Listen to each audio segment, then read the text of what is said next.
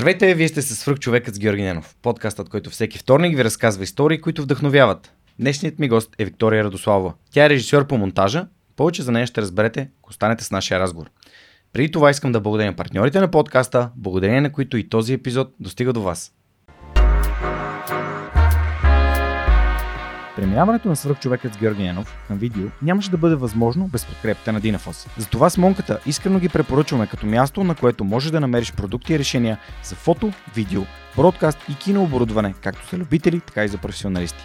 От създаването си през 2003 година екипът на Dinafoss има една основна ценност – да работи за клиентите и за общността. В техния шоурум или по телефона ще получиш качествена консултация за това как лесно и изгодно да оборудваш твоето студио.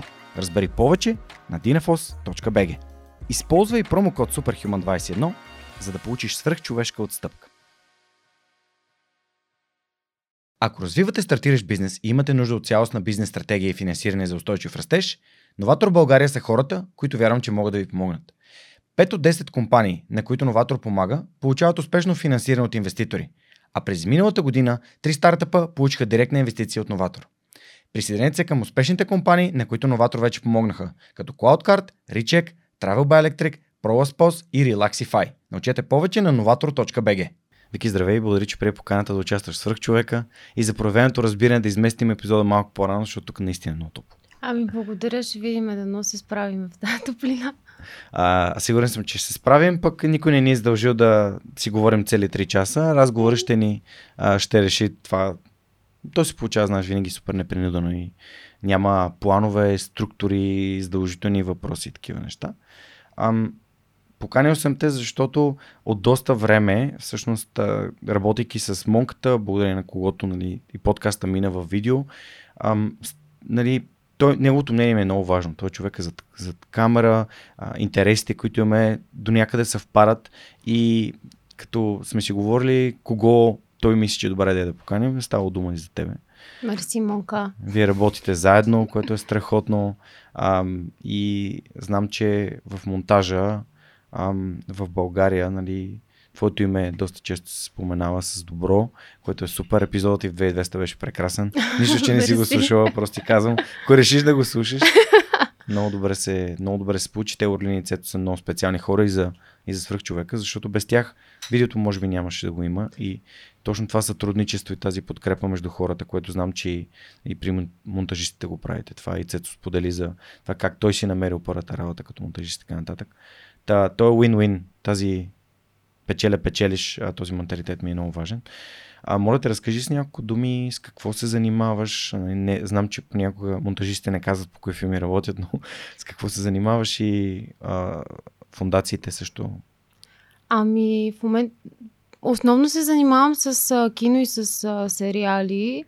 А, това е, така, как да кажа, моята профилираност, защото м- някакси в модерния свят, в който живеем, монтажа вече е нещо, което присъства в Инстаграм, в платформите, всеки монтира, всеки създава съдържание, нали, дори ето подкаста, той се монтира. Но аз от доста рано установих, че на мен интереса ми е само в игралната форма. Изключително и само в а, игралното кино. И съответно, нали, като някакъв отрасъл на това са и телевизионните сериали. М- но не се занимавам с монтаж на видеоклипове, на други форми, на реклами, на каквито и да е, нали, корпоративни видеа.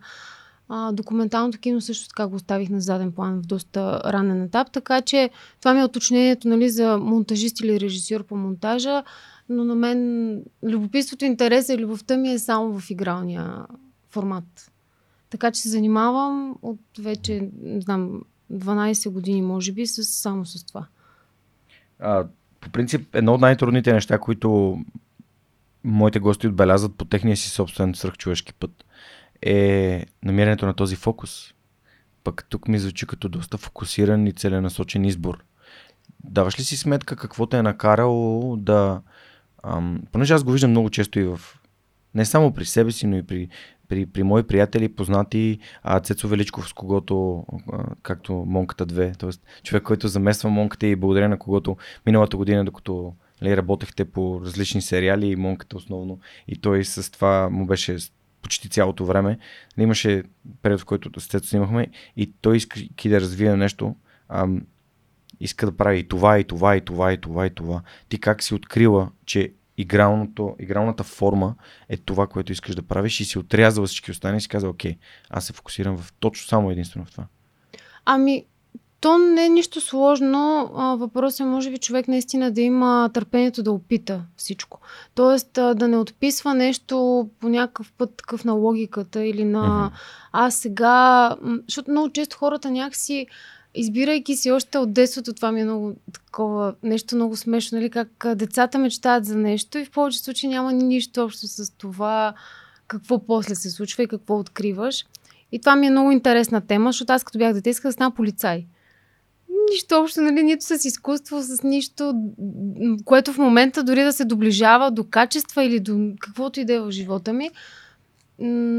И по някакъв начин изхождайки от тези детски неща, ние обикновено първо се влюбваме в резултата, в а, визията за това нещо, как ни изглеждат хората, които го правят, как, какво ни се струва, че те са. А на мен полицайите ми се струваха като дете а, нали, хората, които пазят всички. Те са хората, които отговарят за сигурността, всички са в безопасност и те се борят с лошите.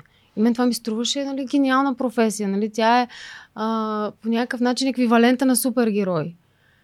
Естествено, нали, никакво такова лошо чувство към полицията, но просто то образ ми се отми в един момент mm-hmm. и видях, че не е точно този идеал, който като дете си мислех, че това е наистина най-якото нещо. Просто да, да, да пазиш хората. Да, захождам от там, защото всъщност а, нали, по някакъв начин а, като преминеш този етап, в който просто гониш резултата, ти рано или късно в живота си намираш нещо, което и то те намира, и ти него, и започваш вече да, да го правиш. И тогава мисля, че откриваш наистина нещо, което обичаш. И аз а, забравих откъде е този цитат, че нещо, което, нали, едно ти е призванието, е нещо, заради което си а, склонен да жертваш най-много. И то това е най-естественият тест, нали, когато започнеш да правиш нещо, ако ти нямаш търпението за това, ако много бързо се изнервиш, ако искаш веднага да стане, то най-логично е, че може би не е това твоето mm-hmm. нещо. А монтажа, той се появи в много странен етап от нещо случайно, от просто заседяване вкъщи, след някакво боледуване, цъкане на компютъра, а, нали, някакви глупости там, които правих с фотошоп, а, да, да си играя с някакви снимки на семейството ми. Просто почнах по някакъв детски начин да сглавям видеа на семейството ми от някакви как си играят с кучето ми и нашите или нещо такова. И просто видях, че ми е много любопитно после да а, успявам да им покажа много готини моменти от семейния ни живот, нали, заснети часове, часове в много кратка форма.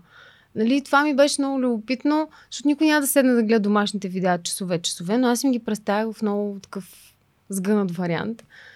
И съответно, по някакъв начин също много ми помогна това, че от много рано съм имала някакъв невероятен късмет да имам учители. И в буквалния, и в преносния смисъл. А, и така в детските ми години са двама, може би, хората, които много ми повляха. Един човек е Ваня Игнатова, а, учителката ни от гимназията по литература, която много бързо видя някакси неща, които аз не виждах за себе си. Защото като всяко дете, нали, аз справях в училище, бях отличник, обаче по някакъв начин ми липсваше предизвикателство или нещо, което наистина да те мотивира супер много да участваш, да си активен, да нали, някакси да се вълнуваш за това, което правиш. Не просто си предадеш есето и да получиш оценка и си кажеш, е, супер, минах и този път, нали, с готина оценка, а просто наистина да изпитваш това вълнение – какво ли ще кажат за есето ми? Какво ли мислят другите? Нали, да не гониш оценката, да гониш преживяването от това. Това в училище не знам, нали, дали много е трудно да се случва. А, но тя по някакъв начин успяваше да види потенциал и да намери как наистина да те бутне в нещо, което тя вече го видяла за теб, ти още не знаеш. Та, тя ме беше помолила а, да направим, винаги ни даваш такива допълнителни произведения, по пет примерно за година, които са извън учебния план и ни разделяше на групи и всяка група трябваше да представи произведението по някакъв формат, дали ще да го изиграе като сцена или с някакъв куклен театър или нещо, така че другите да разберат за този роман, за какво става въпрос, без да се го чели, защото е извън учебния план. И аз естествено тогава, нали, тя ми каза, виж, там може да го снимате. Аз викам, о, супер. И снимахме някакво безумно видео на Шекспир комедия от грешки. Беше адското просто. То е бутафорно. Ние с някакви костюми нелепи а, говориме, нали, Шекспир в някакъв език такъв. Просто е, той е като някакъв много лош скетч изглежда. Просто брутално. Естествено, като го пуснахме на класа, те всички умряха от смях, защото то беше и монтирано едно такова, нали, пак с някакви ефекти. Кадрите ставаха на страница, разлистваха се, изчезваха, излизаха някакви шарени надписи. Просто беше пълен дизастър. Обаче пък, ето на мен тази задача, аз някакси имах отговорност, което ми е силно такова, как да кажа, нещо, което бързо ме закача да съм отговорна да свърша нещо. Направи го и после пак последваха ни такива задачки, да представя мадам Бовари, примерно с откъси от филма, да го събера в 5 минути. Време разделно така направих едно късо филмче от него, за да го разгледаме. Mm. И мен всъщност страшно ми хареса това нещо. И м- по някакъв начин този човек, наистина Ваня Игнатова, не знам по какъв път въобще е намерила това, за да те провокира, да намери начина без да го чувстваш като задължение, за да те отекчи това. Ами наистина да го направиш за себе си, да ти е забавно, ние много се забавлявахме. А, целият клас. После, нали, следващата година веднага сами казахме, айде този път пак да направим нещо. И така ми тръгна нали, този интерес към видеото, нали, който после е историята, която знаеш, че тръгнах вече, като няма какво нали, да монтирам и тръгнах да търся изграда просто някой, каквото да е снимал там и така ми падна една сватба на един човек. И и Града въобще, е Силистра. Града е Силистра. Да, да, да покажем, че нали, свръхчовеци са от всякъде, няма значение къде. Еми да, то не мисля, че има географско някакво значение. А, да, всъщност това, нали... Кажи за сватбата дълги, а... и после ще кажеш за другия учител, защото записах, че има двама. А, сватбата, нали, той човек си беше наел а, екип да си му заснеме сватбата, но аз просто помолих за материал и направих някакво безумно видео. Даже го има, мисля, че в V-Box в някакъв момент трябва просто да го споделя на света, за да види какво, за какво става въпрос. То всеки е кадър е с някакъв ефект, някакви гълъби хвърчат. А, един кадър е черно-бял, другия е цветен, третия е сепия. Всичко просто е някакъв ад, нали, монтажен. А, аз обаче супер много се вълнувах, показах го нали, на някакви близки хора, казах супер, е, ти направо вече тук на 16 си някакъв господ на монтажа. И аз много го вярвах в това, че наистина съм открила нещо, което много ми се отдава. Mm-hmm. Нали, така просто ми идва отвътре. А, и естествено, направяйки това видео, аз такова самочувствие придобих, че вече съм готова, че директно намерих най-голямата сватба на къща в България и, и им писах в скайп да ме вземат на работа. им пратих това видео и те бяха супер любезни. И ми казаха, нали, това не е точно в нашия стил, изгледай някакви видеа, виж, нали, как работим. Ам, и в един момент в разговор, нали, изникна, ти сега ли си търсиш работа? Аз казах, не, не, аз сега съм в училище, още съм 11 клас и те просто умряха от смях. А, и ми казах, нали, завърши си училище, нали, по-нататък вече, сега ти е време за друго, нали, не да си търсиш работа, нали, в друг град, който е в София.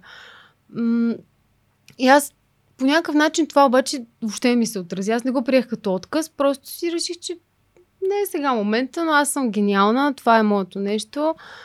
А, и тогава следващата стъпка вече беше след 12 клас, това нещо, нали, то хубаво много ме кефи. Обаче вече настъпи момент, в който трябва да решиш къде да учиш mm-hmm. и на мен наистина нищо не ми беше интересно всичките ми съученици нали, бяха толкова убедени в нещата, които искат да учат, че аз просто се чувствах много, даже по някакъв начин, като, как да кажа, някакъв човек, който е безпътен. Защото просто слушам за економика, въобще нали, цялото нещо ми звучи като някаква друга планета. Нито историята ми беше толкова интересна, нито, примерно, право или медицина, или... Просто не можех, ама нищо да, да открия с всичките специалности, всичките университети, нищо, което да си кажа, еми да, това ми е много любопитно, искам да 4 години да, да задълбоча в това нещо. И тогава разбрах в един момент за надвис, което аз свързвах с актьорско майсторство, с а, режисура, но някакси въобще нямах представа, че има толкова профилираност на различните професии в киното.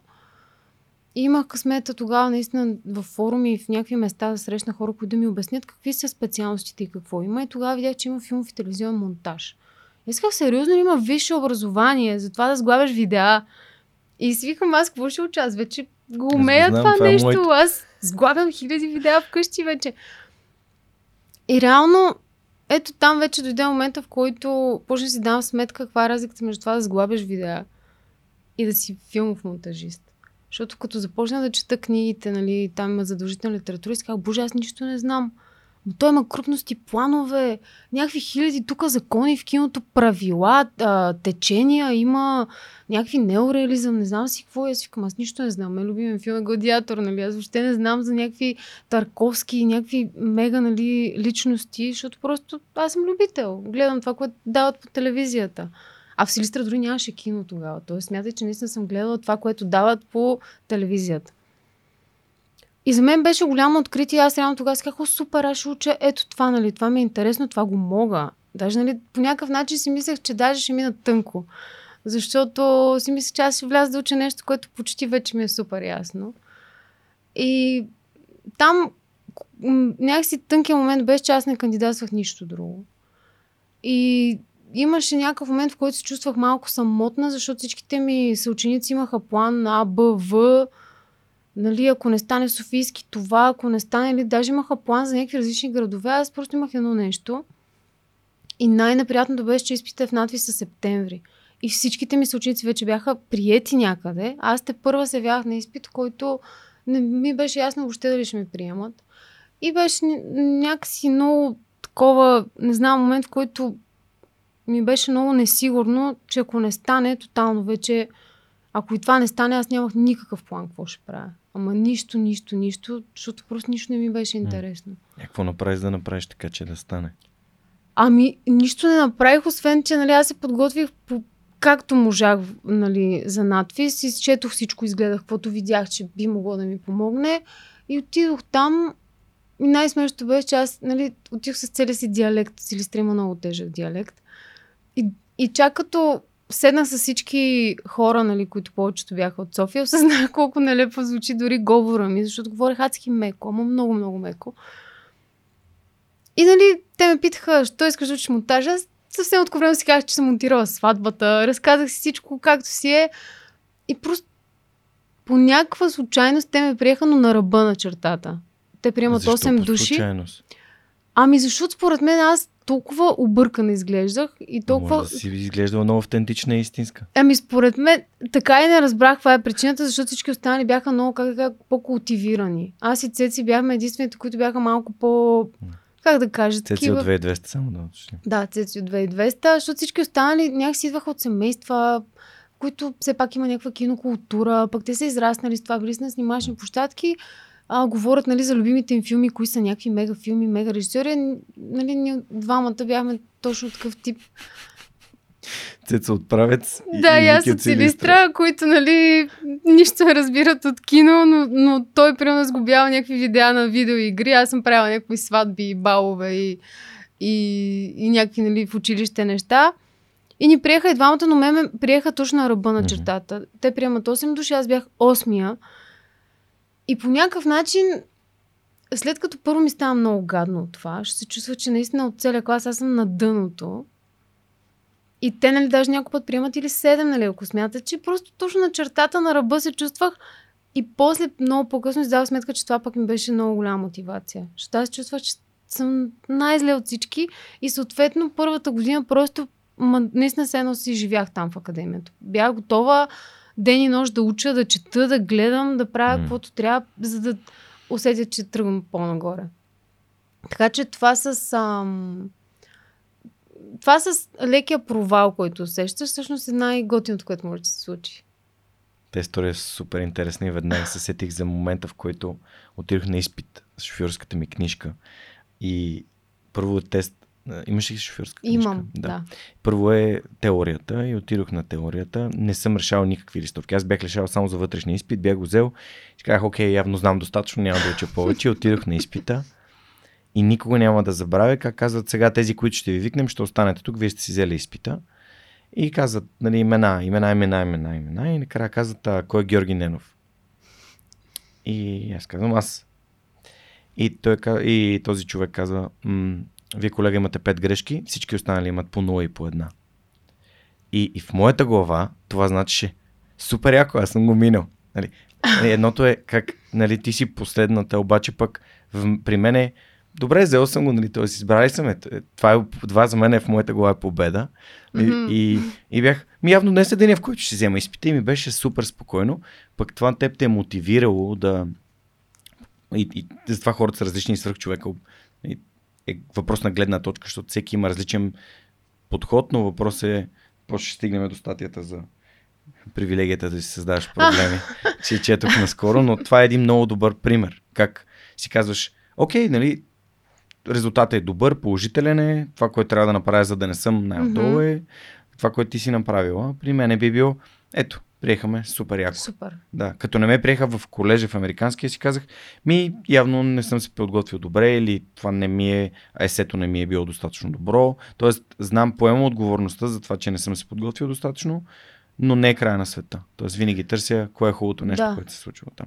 Но исках да го, да го иллюстрирам, защото наистина хората нямаме един начин на вземане на решение, на реагиране към конкретната ситуация и е супер интересно как това те е мотивирало теб, а наскоро пак чух така история, да окей, okay, аз ще уча повече, ще направя така, че да не съм най-отдолу, да не се чувствам, че съм най-отдолу да. и това къде те е отвел сега.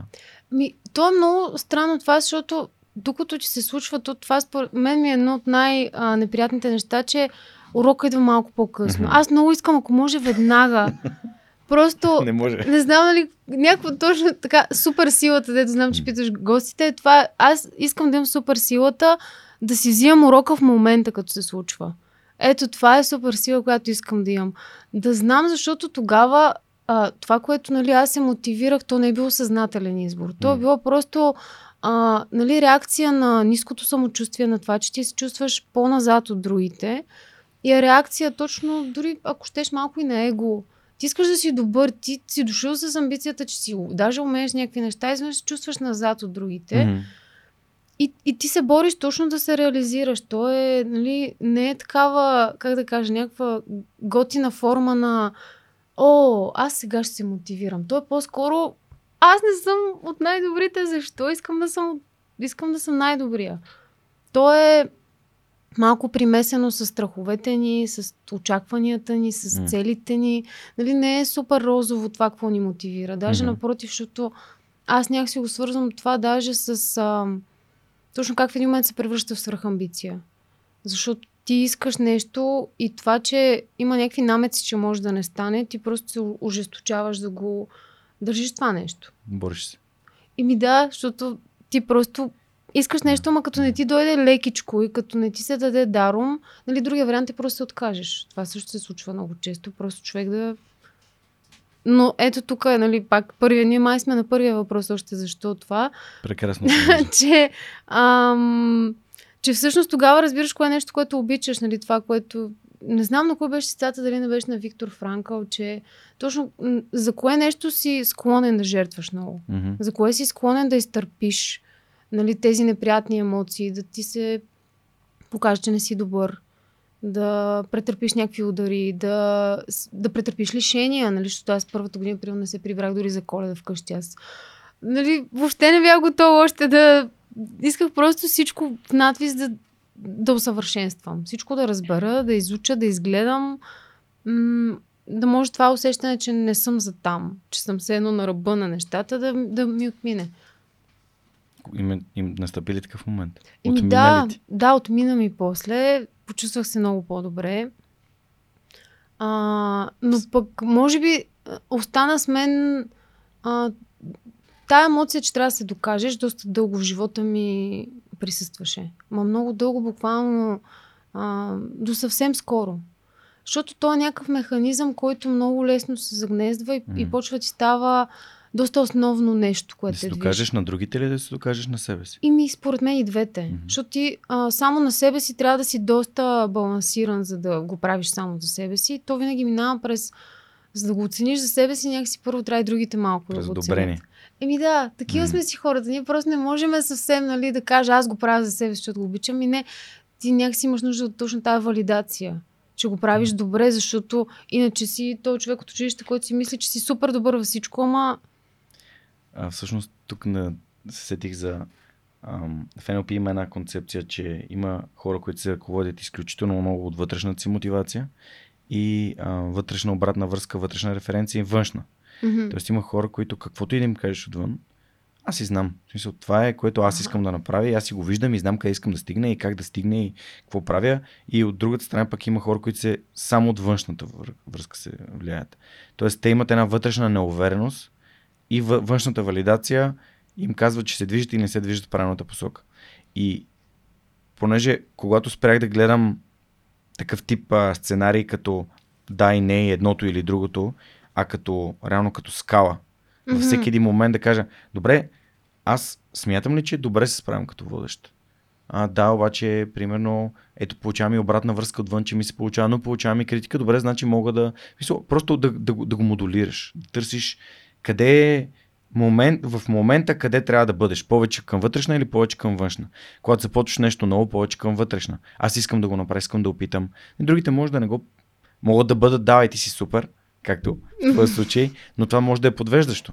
Тоест, може би тяхната обратна връзка в началото не е толкова важна, доколкото да откриеш това, което теб ти харесва като свръхчовек. И в последствие, за да разбираш, че прогресираш, получаваш свръхчовека съобщенията на хората сега. А точно пускахме епизод с професор Мартин Вечев от Инсайт и обратната връзка, която получих с този епизод е вау. Ами, вау, е, наистина, и аз го си слушах.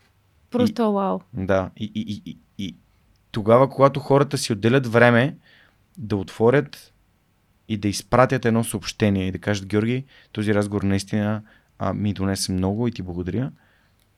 Тогава вече тази външна, мотива, нали, тази външна обратна връзка стимулира моята мотивация. Да, наистина се движа в правилната посока. Имаше един човек, беше казал, това е ам, как, ам, вър... как беше казал, плантата, това е най- най-добрият епизод, който си записал в тези 6 години. Е, да, ама това има ни стотици други опити преди да се стигне до там. И няма как да от едно да си на макс. Няма как. Мгм. Та, тук, и, и да се върна към твоята история. Ама чакай, само Ти казваш- преди Да, си да. го записал, поне аз, защото нямам Ти, тефтер. ти казваш дизаст, от един дизастър, не от едно... Ам, как, какъв е превода на дизастър? Ум. Катастрофа. една, една катастрофа на монтажа, стигаш Мгм. до филми като под прикритие и...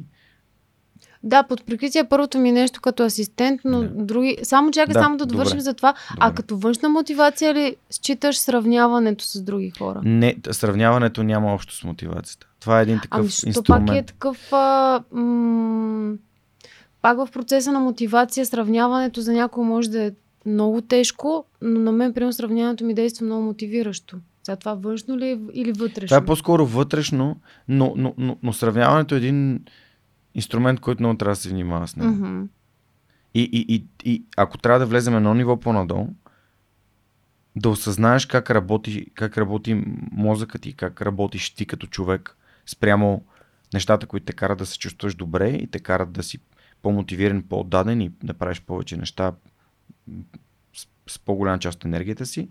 Или сравняването те кара да се чувстваш зле, а, кара те да се чувстваш сякаш не напредваш, как другите са по-добри, имат повече гледания, повече фенове, повече и така нататък. А ти минали ли го това с сравняването? Не, аз никога не съм се Не сравнявал. си се сравнявал. Просто винаги съм знаел, че това е като да излезеш на, на разходка. Всеки човек е отива на различно място, облечен е по различен начин. Всеки си има неговия си успешен начин да съществува.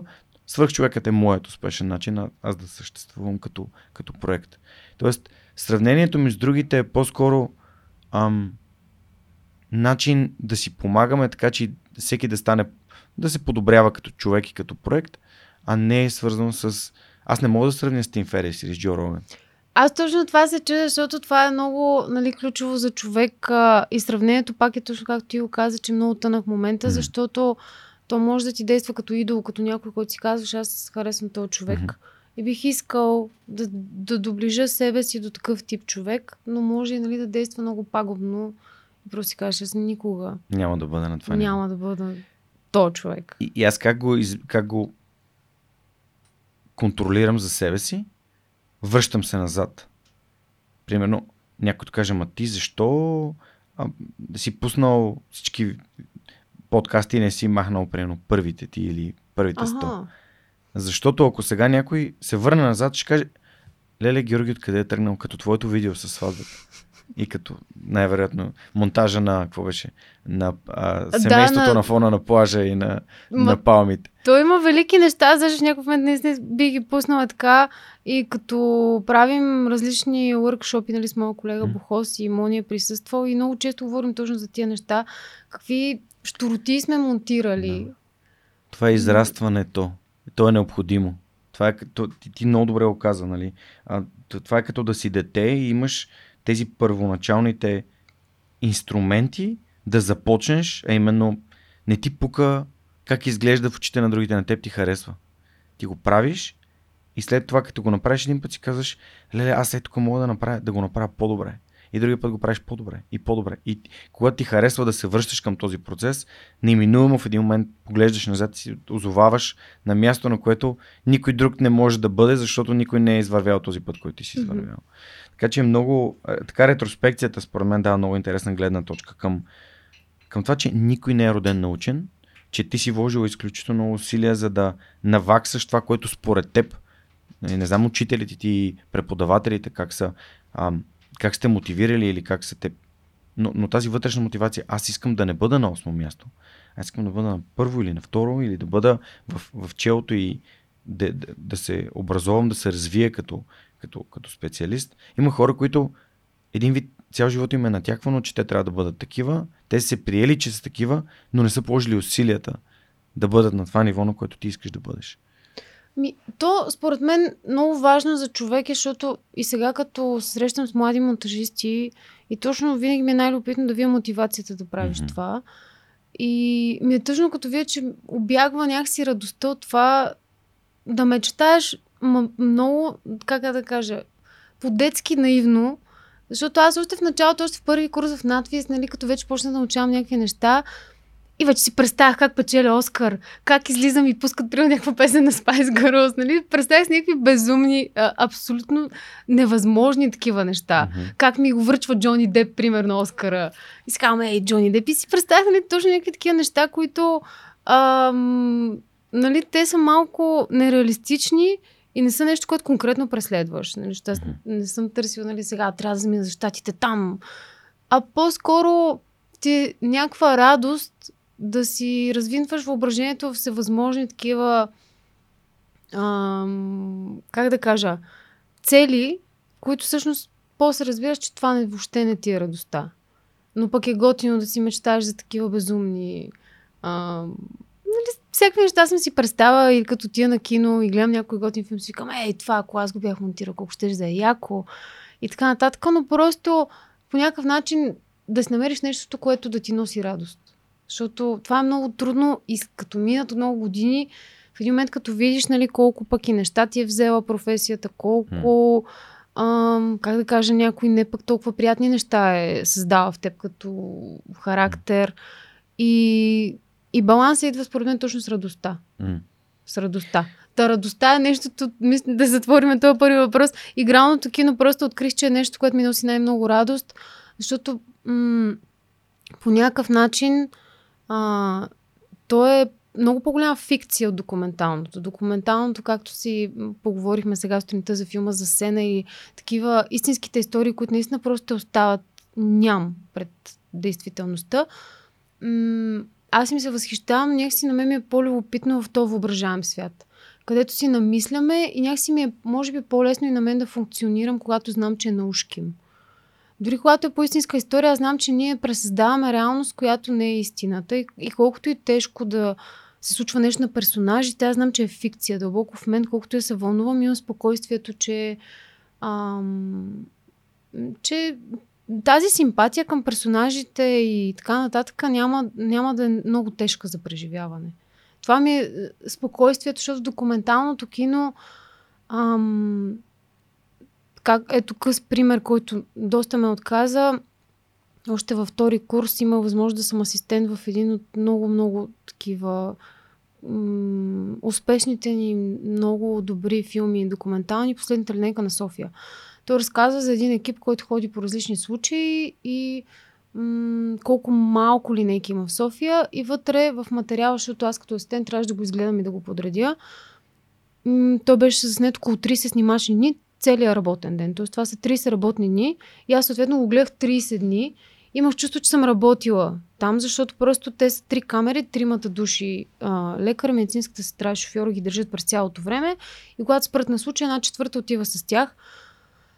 И аз прямо видях там десетина души как почиват, истински хора. А, видях, нали, действителността, колко жестока е системата ни, как не стигат до адреси, как ги мразят хората, когато си отиде човек и обвиняват веднага лекарите. И цялото това нещо мен просто Ама наистина ме смаза. Аз не можех да го проумея, да го преработя, нито да се справя с стреса и, нещата, които изпитвам. Просто ми дойде твърде жестоко, твърде тежко и твърде непоносимо. И въобще, нали, филма е великолепен, но просто направата на един филм изисква много да го преживяваш всичкото това. Ти го гледаш, монтажиста ли Мони ще потвърди, ти го гледаш толкова много, потъваш в него, живееш с това нещо. По някакъв начин точно е все едно да заживееш някой за една година, да го опознаеш хубаво и да съжителстваш с това нещо. И там нещо в мен много се пречупи с документалното и просто видях, че то реализъм не ми понася. Нали, на чувствителността и на разбиранията предпочитам дори да правим тежки филми, някакси да имам спокойствието, че това може да се случва в живота, но конкретно в този филм ние го пресъздаваме. Mm. И, и има някаква лека дистанция от това. А, това е границата ти. Да. Т- За това да. игралното кино. Отговор на първия въпрос, който сигурно преди половин час ме пита защо съм се профилирала в това. Това е моят мой сейф, така безопасен, да не използваме чуждици. Това е моето безопасно място. Игралното кино, където всичко е измислица. Дори да е по истинска история, винаги има напасване към тази истинска история. Mm. Винаги има нашия прочит към тази история. Винаги има някакъв поглед и за радост доста често има надежда в игралното кино. Има някакси... Има полука, което е достатъчно. Дори да свърши трагично, винаги има... Като литературата ми е. Просто като ам, художествената литература, която просто ти дава един свят и ти можеш в него да, да живееш малко, да вземеш нещо за себе си и после да се махнеш оттам. И да го оставиш настрани. Супер. Беше казала, че има двама вдъхновяващи учители. За ага, да. Ам, втория... Да не изпуснем втория, защото по принцип учителите са много важни. Втория ми учител от детството е сенсей Неделчо Цветков. Okay. Това е ам, сенсея ми по джудо, нещо с което аз се Стига, занимавах бе. от 6 годишна до 18 годишна. А защо не и после? Ами, аз наистина започнах в много ранна възраст. Нашите ме записаха под претекста, че съм била много штуро дете, което аз нямам спомен за това, но явно има някаква причина да искат да ме запишат на нещо физическо. А, имало някакви неща там, като дете, примерно съм направила някакво салто от някаква маса на 4, разбила съм си главата, някакви такива неща се случвали. Те просто са решили да ме запишат на нещо, което да изразходвам енергия. Uh-huh.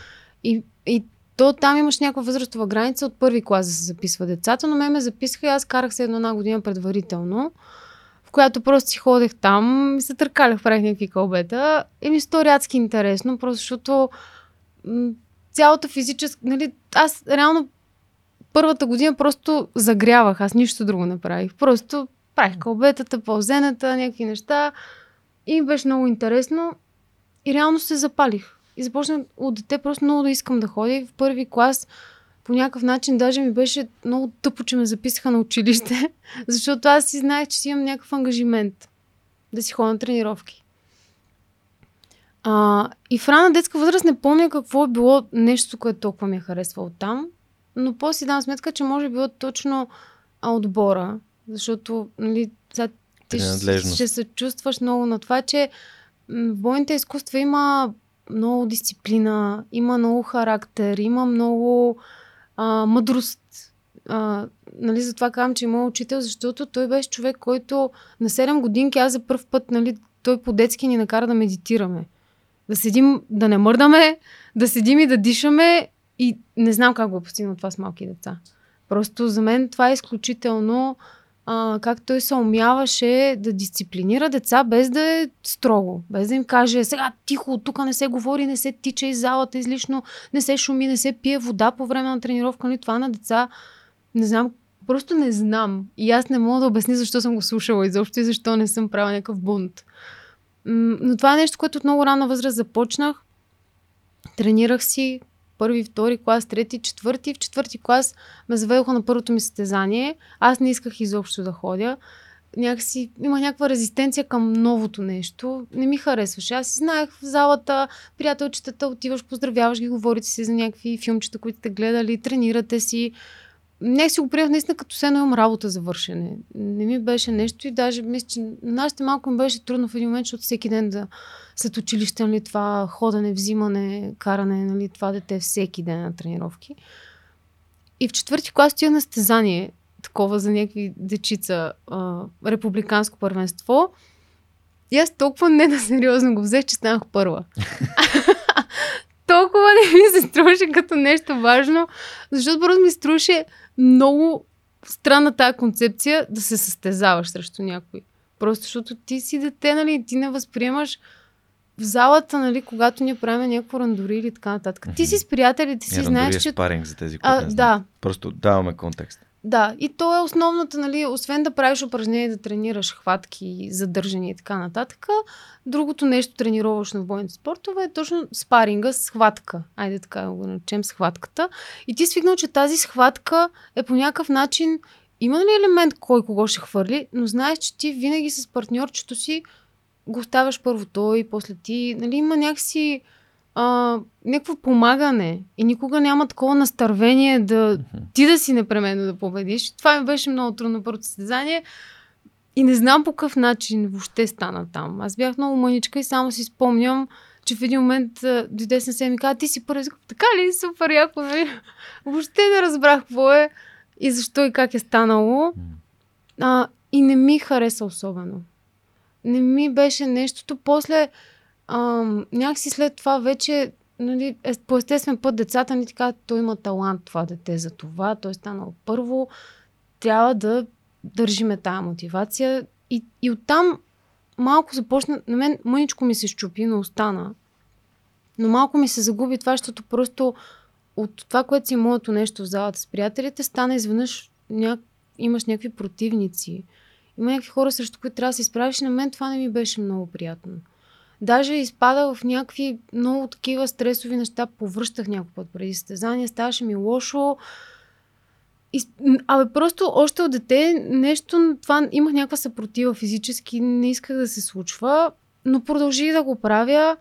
Имам ситуации, в които, нали, после примерно станах трета, после станах втора, после не знам си какво. Имаше един момент, в който пак така на едно състезание, бях стигнала до момент, в който се играе вече за финала. Ако победиш, отиваш на финала, ако не, оставаш трети. И наближи тази среща, аз просто казвам, не искам.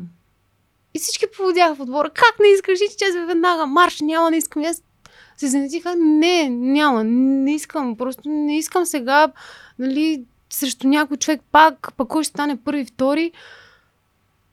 И се занатих и избягах от залата. Бяхме в зала Христо Ботев тук в София и излязох навън по всички ми се сърдиха сигурно една седмица, защото аз просто излязох, не се явих и останах трета и с бронзов медал, нали. И, и се много беше разочарован, нали, защото просто концепцията за да се откажеш е много... Това е много противопоказно. Едно mm-hmm. дете да, да го, все едно да, ам, да го оставиш да се отказва по този начин. Но аз, връщайки се назад, защото мен после наистина беше много тегаво. И не, нямах обяснение защо съм го направила, но след време си дала сметка, че по-скоро това е бил някакъв акт на контрол, такъв детски. Просто да усетиш, че все пак ти имаш контрол, ако не искаш да не mm-hmm. го правиш. Че не си длъжен и никой не може да те накара да се бориш за някакви медали, ако не ти е най-важното на тебе. И мисля, че был такъв детски бунт, нали? Mm-hmm. Несъзнателен процес, в който ти просто си позволяваш да видиш дали можеш да спреш това нещо. Защото все пак, нали, това е било вече, аз съм била 6 клас, аз от 6 години, 7 съм се занимавала с това си дете. Това е един от, едно от нещата, които децата правят, разширяват си границите непрекъснато. Както преди малко си говорихме за границата за теб, за да се съхраниш е да работиш неща, които са фикция, т.е. те са из, измислени, въображаеми. Mm-hmm. А по същия начин децата търсят къде, каква е границата, къде е границата, къде могат да, да избутат. Спомням си една книга на Бран Трейси, която четох И ставаше въпрос за неговите деца, които в тяхното семейство нали, не, не трябва да се лъже. Хората uh-huh. казват истината. И, и казвам, моят 9 годишен син и ме лъже за нещо очевидно и знае, че аз разбирам, че ме лъже. И питам, добре, защо ме лъжеш? Нали, знаеш, че аз знам, че това не е така. И отговорът беше, еми, защото искам да разбера какво ще стане. Нали, това е... Ами, може... Децата разсъждават по такъв начин и аз самия винаги съм бил доста състезателен, но отстрани, гледайки децата, които състезават, на... защото джуджитото е много сходно. Mm-hmm. И, и виждам децата, които са много настървени. Виждам децата, които им е... Се, се таяме дали са там или не. Но виждам и тези деца, които ам, плачат, когато загубят. И как, как страдат. И как, как са сякаш разочароват, не, не знам дали плачат, защото разочароват себе си и защото са разочаровали очакванията на някой друг за тях. И, и това, това в главите на децата е много, как да кажа, много трудно. Наскоро гледах Крал Ричард за сестрите Уилямс, като сме се заговорили за такъв Велико, тип пресъздаване. Да. На, Уил Смит наистина прави много силна роля и, и всъщност за кого играеш? За себе си, за родителите си. За кого играеш? За кого, за кого го правиш?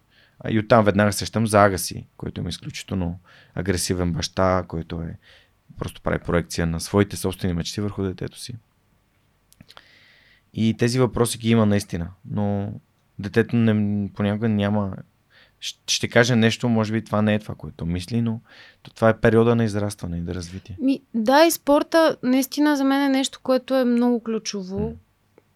Нали, ако детето има интерес към това, естествено го препоръчвам. Това е нещо, което много бързо изгражда, защото м- по някакъв начин, поне за мен, а, спорта е много повече тест за характера и много повече отколкото училище, защото в училище оценъчната система на мен винаги ми е била малко чужда.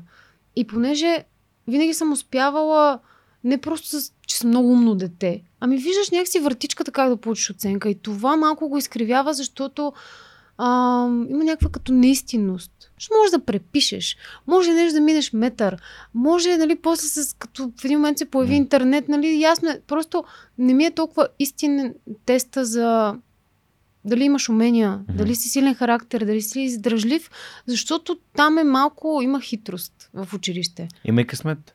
Има късмет. Защото може да си има... научил единственото нещо и то да се е паднало. Да. Нали? Мен това ми се е случило също много. О, учителите в един момент те те харесват или виждат нали, да. някакви неща в тебе, започват се по-благосклонни. Има прекалено много неща, които ми го правят не е много вярно за това дали си. Да, субективно е.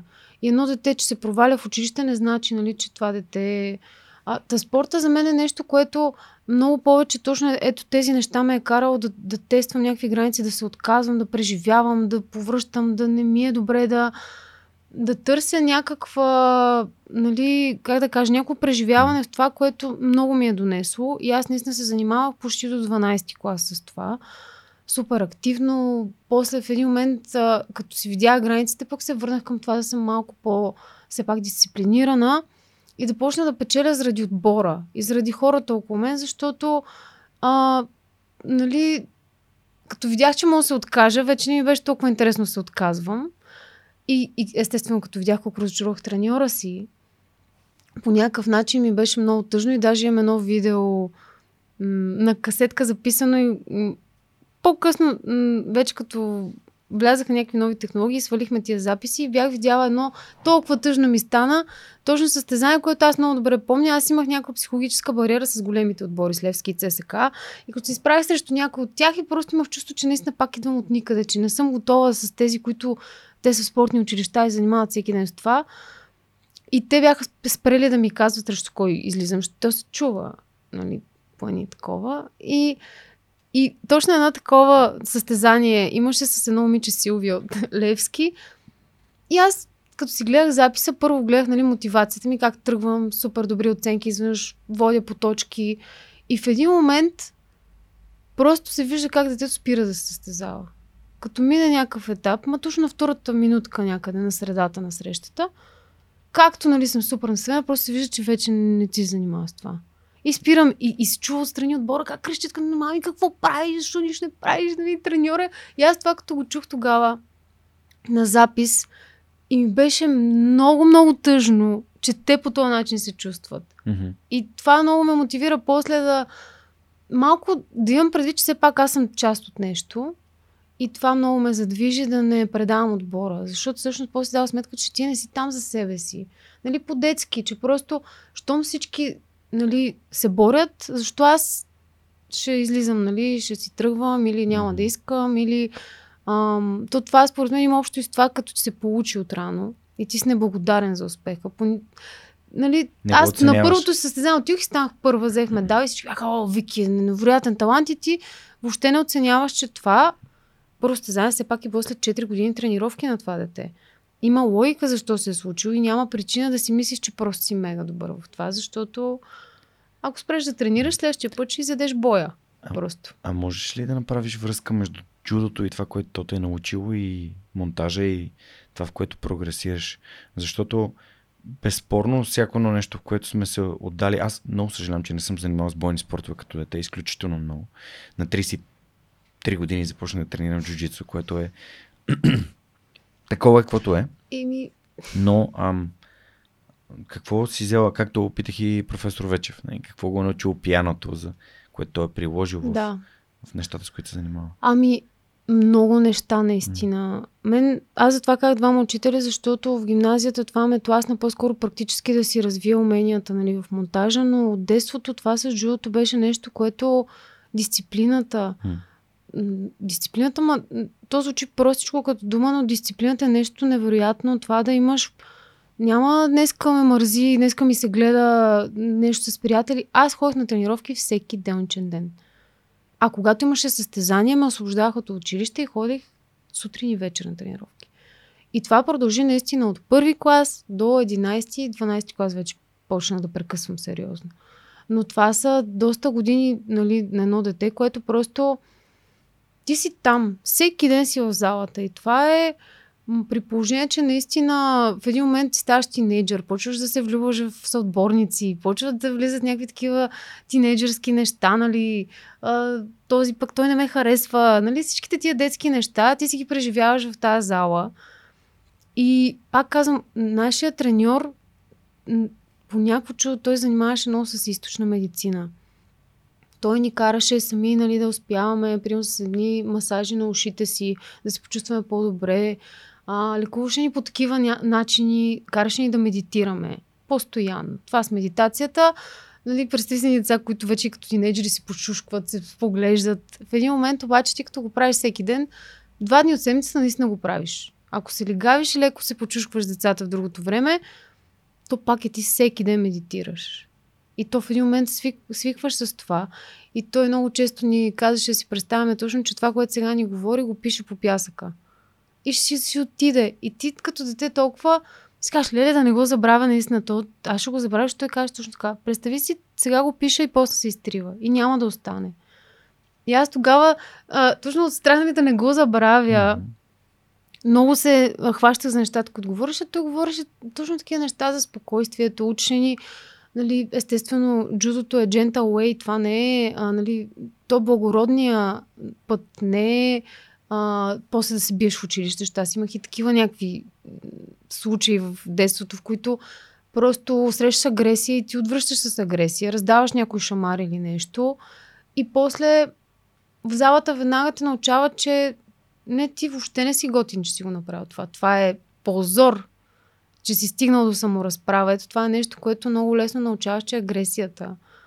Не е начина, просто то ти се изкоренява по най-лесния път за едно дете, просто да е срам от това, което си направил.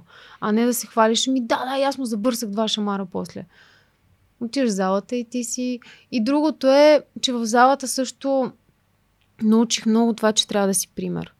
Защото особено след това, като вече нали, в един момент ам, получиш някакви медали и, и те по много тънък начин ти казват, сега малките дечица гледат към тебе.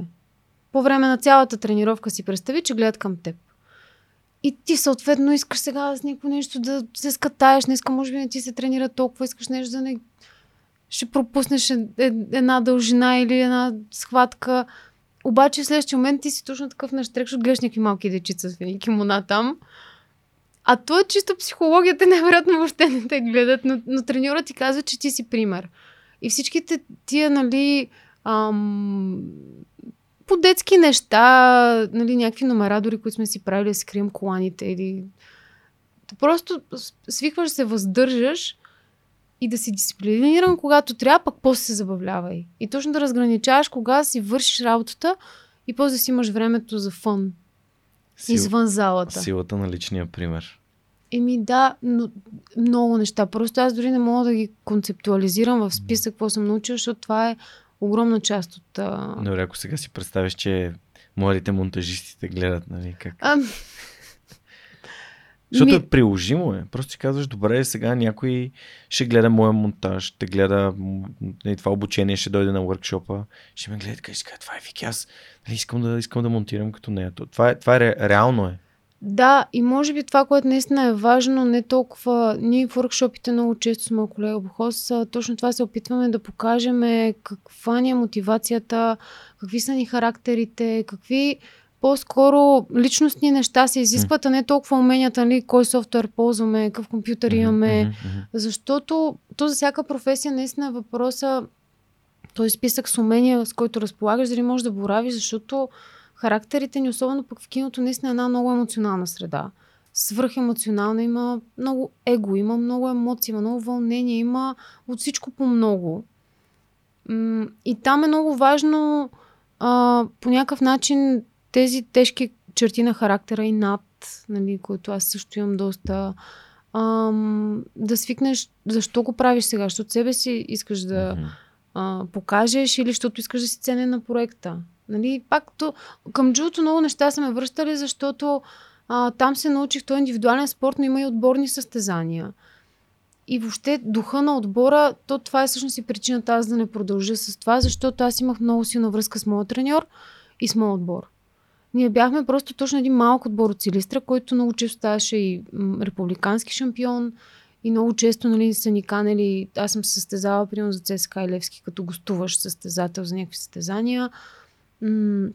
Или на някакви европейски турнири сме ходили с други отбори, като гостуващи. Просто малкият град, но пък с много готини отбора. Точно такива малките, а, как се казва, мисфитс, едни малки дечица, които са от малкия град, нашата зала половината е порутена, екипите са ни някакви, нали си ги износваме един на друг, всичко ни е просто нали, няма никакъв престиж в това. Другите имаха имената им, седяха на кимоната, отзад на гърба пише Нали, аз дори спомням Велина Илиева, която ни е един от най-успешните uh-huh. джудисти в момента. Аз си спомням, ние сме на една възраст и си спомням точно като дете пътя. Аз съм се състезавала с нея и тя ме побеждава. И аз нея като много малки деца.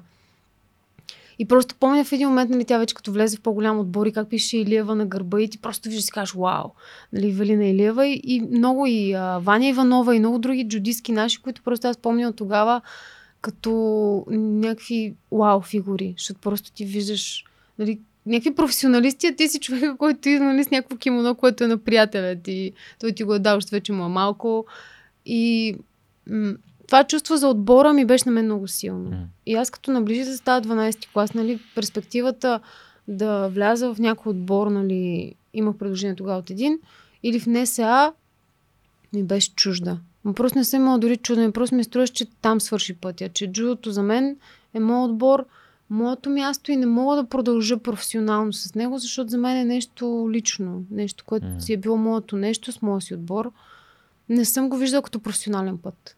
Принадлежност. Да, и не съм си мечтала, нали, в него да... Аз просто бях там все едно заради хората.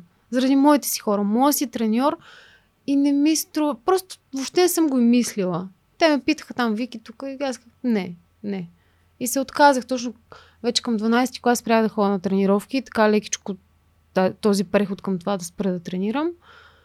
А, и сега в София съм се опитвала да ходя в някакви клубове, но просто точно, още по-тъжно ми става, че не са моите хора. Че няма това усещане, точно все едно, не знам, усеща за родният ти дом. Все едно си имаш твоя си дом, в който си роден и си израсъл и детската ти става всичките неща. И да ти кажат, сега няма се прибираш в родния си дом, сега се прибири в тази къща и си представи, че това ти е дома. Някакво такова много странно... Mm Много, е- усещане. много интересно това, като го разказваш, защото всъщност всеки има, всеки цени различни неща. А, има хора, които обичат спорта като такъв, нали, не толкова тези хора, с които практикуват. А, и, и, и, и, и това е нормално. Нали. Мгм. В твоя случай, твоите причини са твои причини. И нали, не е нужно другите да ги рационализират, то е важно ти да си ги приемаш и да си ги, ам, да си ги разбираш. Какво беше? Uh, the stronger the why, the easier the how. Нали? Колкото по-силно е, защото толкова по-лесно е как. Мгм. И щом, защото ти аз съм част от това, това е моят дом. И нормално е да нямаш дом, дом другаде, но пък винаги е възможно да, да откриеш дом и, и друг, друг пристан на, на, но не е задължително. Нищо не е задължително. Мгм. А, нали, Сенсей Свилен Скерлев, който ми е гостувал страхотен разговор. С такова удоволствие го слушах. Просто и много мило ми стана. М. Наистина, просто защото аз и сега джуд си го обичам, Да. но нещо, което все едно аз знам, че то си е част от мен, там където трябва да бъде. Не ми е... Някой път ми е мъчно, даже в началото много сънувах, защото аз съм някакъв човек, който много преживява през сънищата Мгм. си всичко. И първата година, като м- започнах да уча в надвис, много сънувах състезанията, отбора си, адски много неща. А, но по някакъв начин го пуснах и сега ми е много мил спомен. Някой път ходя на състезания, да видя малките деца, да погледам, да, нали, да срещна познати лица и ми е достатъчно. Просто не ми липсва по този начин, защото знам, че всичко, което съм искала от него, съм си го взела. Ако решиш, че те занимава с джуджицу, можеш да дадеш име женски тренировки. Да, може Това е. би това пък ще ми помогне, че не е същото, но е друго Да, и няма да. да, имам този проблем с... Имаме, нали, а, в в Twisted джуджицу в клуба, в който аз тренирам вече 3 години и половина, сега през август месец а, за начинаещи хора, които не са пробвали джуджицу, а, ще има безплатен месец, който хората ще дойдат, тъй като понякога хората не, не могат да вложат достатъчно, примерно 2-3-4 тренировки да направят, да, да го усетят. Защото нали, една седмица е две тренировки, те не, е- не е за всеки. А и плюс това, нали, както и с Мартин а, си говорихме за, за това, че джудото, нали, една от целите му е да прехвърли боя на земята, а джуджитото е да продължи боя на земята. Така че може да е едно надграждане, но всеки си, си го открива в неговия си момент. Аз, както ти казах, на 33. Ама все пак си го открил, защото Да, това с бойните спортове наистина е, а, според мен и в България специално, аз поне така си го обяснявам, може и въобще да не е така, понеже ние сме култура, някакси, нацията ни е много практична.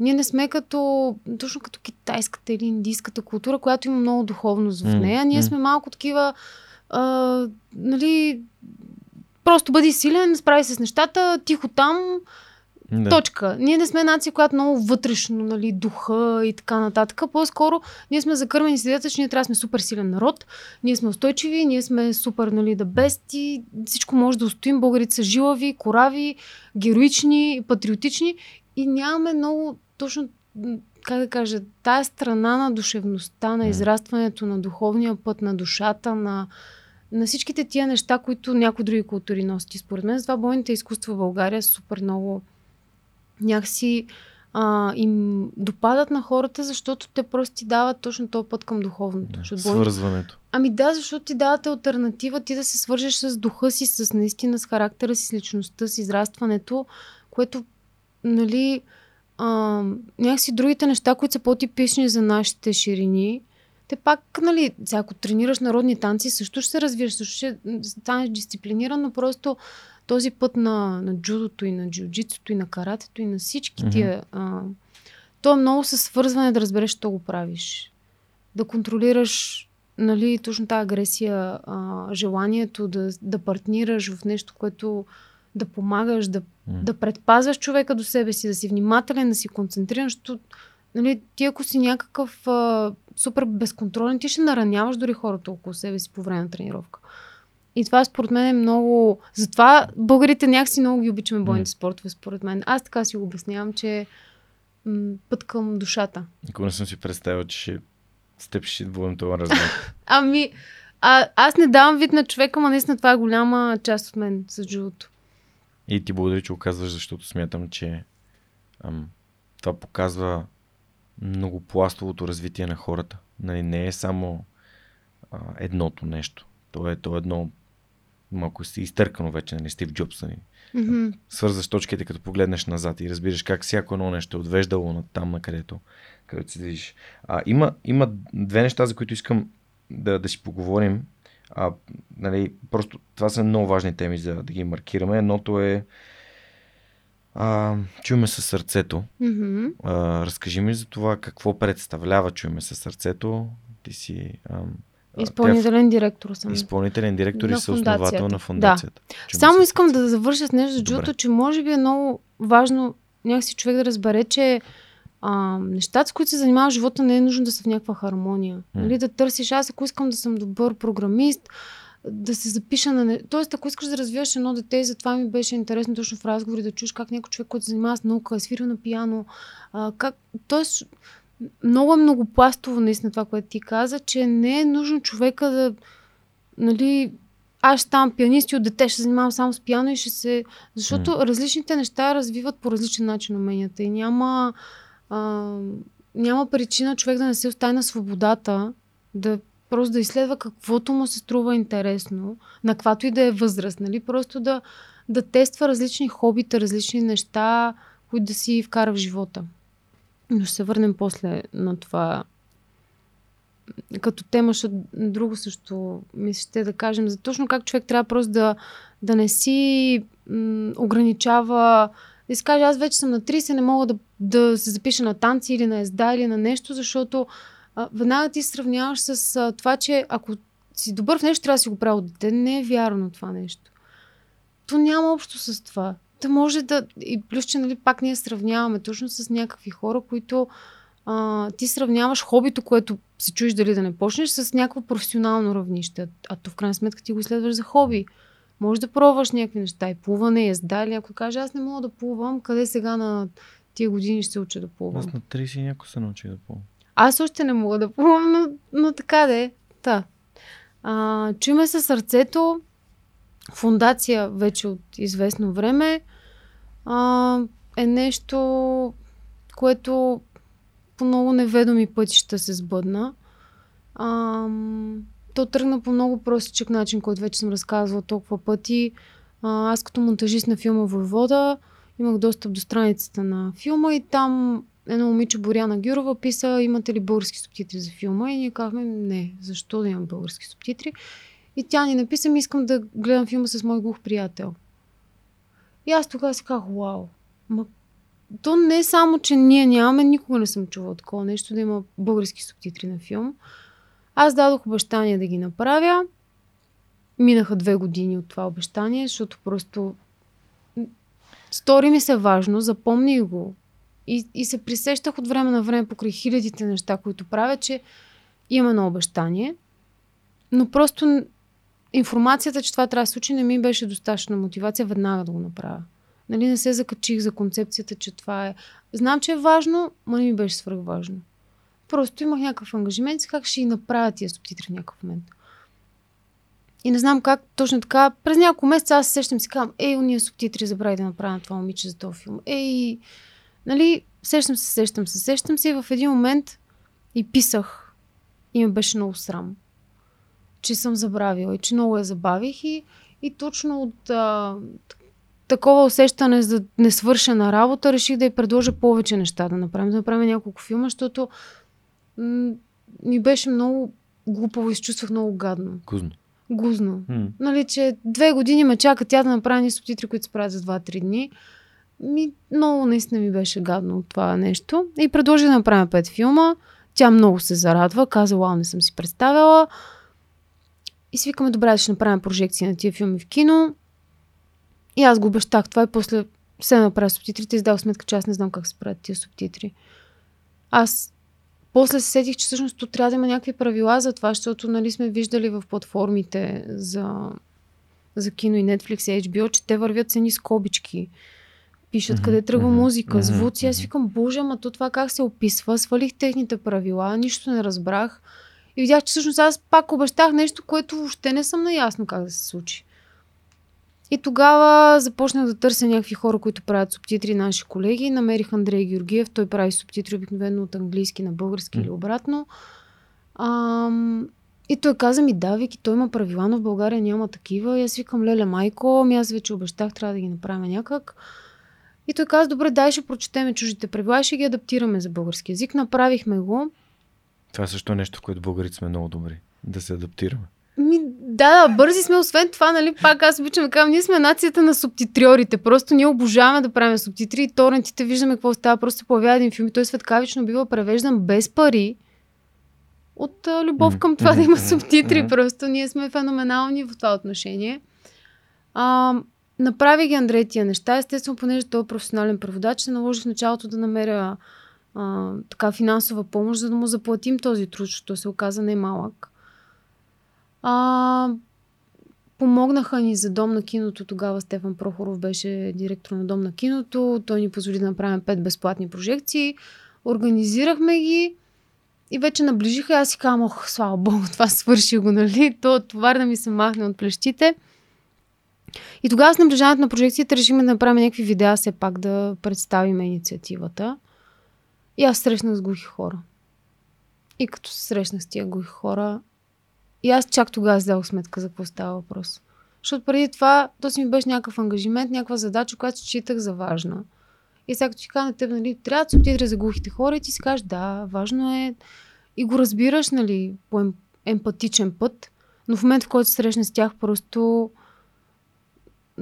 нещо се щупва и тази представа повече никога не ти е същата за света. Аз съм израснала нали, с кино, всички от нас са израснали с кино по този начин. А, изчиташ за огромна даденост, огромна част от това, което имаш. Ама огромна част. И аз като срещнах с тях, просто никога не съм изпитвала такова съжаление към човек. Каквото изпитах към глухите хора. Просто ми се сториха наистина като най-тъжното нещо на планетата да вие човек, който не чува нищо. Не чува музика и не може да гледа кино. Защото за мен музиката също е нещо, което присъства ежедневно. Аз съм винаги слушалки в ушите и музиката е нещо, което с музика лягам, ставам. И това в комбинация с това, че не чуват музика и не могат да чуят киното, което за мен е нещото в живота, ми беше адски тъжно. И просто си казах горките хора. И така, това ми беше първото впечатление от тях. Горките хора, много ми беше жал за тях. Просто и като разбрах, че не знаят, при аз ги питам, добре, кой филм би ви се гледал, те не знаят имената на българските филми, не знаят кой да си поискат, аз им избрах, нали, първите пет. И дойде първата прожекция на филма вода, дойдоха, те напълниха там дом на киното. И като грейнаха едни лица, и като замръзнаха, и после вече беше някакъв такова емоционален крах за целия. Защото а, и режисьорката Зорница София дойде, Валерий Орданов актьора дойде, Цвета Балийска, една от актрисите, дойде, някаква част от екипа дойде. Осигурихме жестов преводач, за да могат да си говорят след филма. И обикновено, нали, като имаме премиери или някакви неща, хората обикновено задават въпроси за снимачния процес. Нали, стават така, изправят се в залата, питат, нали, кое беше най-трудно, кое беше най-интересно, кажете някоя смешка от терен. А глухите хора просто, и, нали, чисто практически за да говорят, те излизаха и отиваха най-отпред, за да могат залата да, да ги вижда. Заради жестови език. И започнаха да излизат и просто споделят какво чувстват. И аз никога не бях чувал такова нещо. Обикновено пак, нали, след филма някой път ти казват, нали, чуващите зрители, да, беше много яко или нещо. Но те просто такива неща говореха, как са преживели, как виждат нашата история на екран, как никога, че са чели в училище някакви неща, но никога не са виждали как изглежда това нещо. И просто беше... То беше... То нещо неописуемо. То беше толкова вълнуващо, но невероятно. Ти виждаш и оценяваш за първ път този филм, който нали, ти преди това си разглеждал като как е заснет, как е монтиран, как е режисиран, кой играе в него, каква е музиката, Мхм, на какви фестивали е ходил, колко ма бокс офиса. Ние го измерваме по някакви наши си налудничеви а, критерии филмите, като гледаме. Нали, всеки от нас е няк... прави някакво ревю, някаква оценка на филмите. Тези хора просто го гледаха като някакво чудо, което се случва и те имат възможност и благодарност. И то беше точно магията, истинското нещо на киното, което прави такова, е ти да дадеш възможност на някой да преживее една реалност. И те се чувстваха така, че са могли да преживеят нещо. И естествено всички прожекции минаха по този начин, тези пет. И като минаха, аз много се надявах, че през това време ще успея да намеря някой, който да го продължи. Не се случи, нали, да открия. И остана да го правя задължение. Защото просто ми струва, че това няма как да се прекъсне. Просто имах някаква отговорност, че не мога да им дам, да им покажа сега ето ви пет филма и после да кажа, айде. Нали, видяхте как става, сега вече намерете кой да го прави това. Просто то Е задължаващо. Нали? много е задължаващо. Ти просто не можеш да спреш от там нататък. И ми струваше безумно, че ние го стартирахме като инициатива. Даже тогава мой много близък приятел, актьора Стефан Штерев, той, ми, той пусна някакви точно тези документи и неща през негова фундация, защото нали, всичко за да е легално е хубаво да има документация, нали, мога просто да правиш някакви прожекции, било той безплатни. И той после ми каза, не знаеш, че трябва да направите фундация. И аз викам, как? Каква фундация? Аз ще правя фундация, аз не знам как въобще да си данъчната декларация това си подавам, камо ли да правя фундация. И започнахме така. Тогава, нали, от No Blink ни помогнаха Ники Стоичков и Алек Алексиев точно с някакви... А, дадоха ни темплейт за договор а, за права, нали, за филмите, защото все пак като излучваш филм, било той да ти отстъпят правата за прожекцията. Все пак много неща, които някакви приятели ни напаснаха. И аз после много се пресних, че това нещо е огромно, нали, как се прави фундация? Аз съм монтажист, нали, аз въобще нищо не разбирам от това. Обаче нямаше изход друг. Никой не дойде да каже, супер е това, сега ще го поема. И сега няколко години по-късно, нали, все още няма човек, който да Добре. така да поеме. Да, как какво да направи? Кажи Ами, как си го представяш. ами, по-скоро в някакъв момент много ми се ще а, да се привлекат някакви хора, които малко да помагат с оперативната част, Мгм. защото аз движа Тя какво включва? ми Фейсбук страницата, а, проверката на субтитри, защото нали, в момента ние буквално аз и Андрей, той прави субтитрите, аз ги проверявам и сме си сами двамата. Мгм. Нямаме друг човек, който да ни помогне. Мгм. И въобще то странното, е, че в България все още няма много хора, които да свикнат с тези субтитри, как се правят, за да могат да проверят качеството им. Нали, хубаво е. Защото аз сещам сайтовете като Addicted. Нали, вие как ги проверявате субтитрите? Ами гледам филма.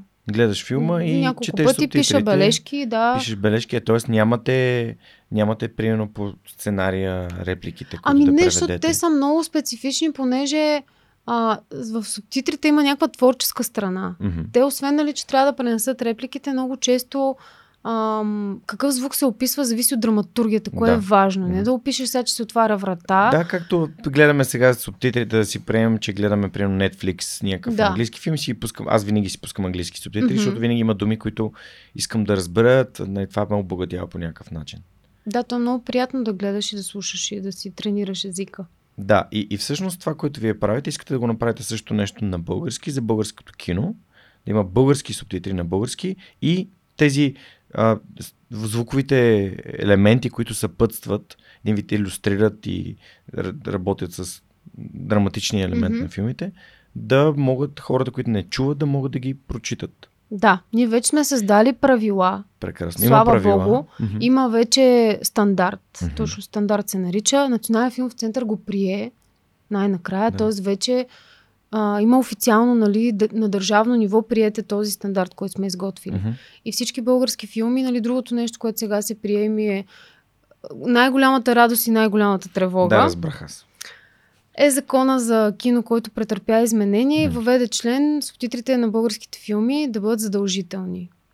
Което малко мина метър и след всичките ни нали, становища и неща, просто влезе по този начин, че в момента са задължително за всяка прожекция и се надявам скоро да влезе поправката в този правилник за прилагане на закона, която да ги ограничи до определен брой прожекции, за да Мгм. може да има чисти прожекции без субтитри Мгм. и 4 прожекции седмично, които да имат субтитри, за да има мир в Вселената. Да, това е Защото поставило в неприятна позиция Ами, спрямо... то направо стана нали, някакъв невероятен проблем от това, който за мен единствено е болезнен, защото ми се струва, нали, аз оценявам какво трябва да се случи. Знам, че това не е начина, но а, човек като влезе да коригира закони, тогава вижда колко е трудно. И че не е просто е така да штракнеш с пръсти и всичко да е песен, защото това се случваше по време на служебния кабинет, преди кабинета Петков. Беше просто, нали, след избори знаем в момента каква М. е политическата, колко е нестабилно всичко. Мгм. И като добавиш, че точно се сменят кабинети и ти поправяш някакви неща и нормално е да се случат грешки.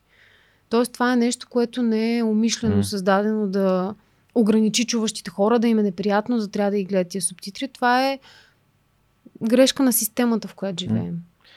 И е много странно, защото на мен просто ми е много болезнено да вие липсата на емпатия в чуващите. Защото в момента е неприятно, да, всички филми са субтитри, но то ще е за малко така.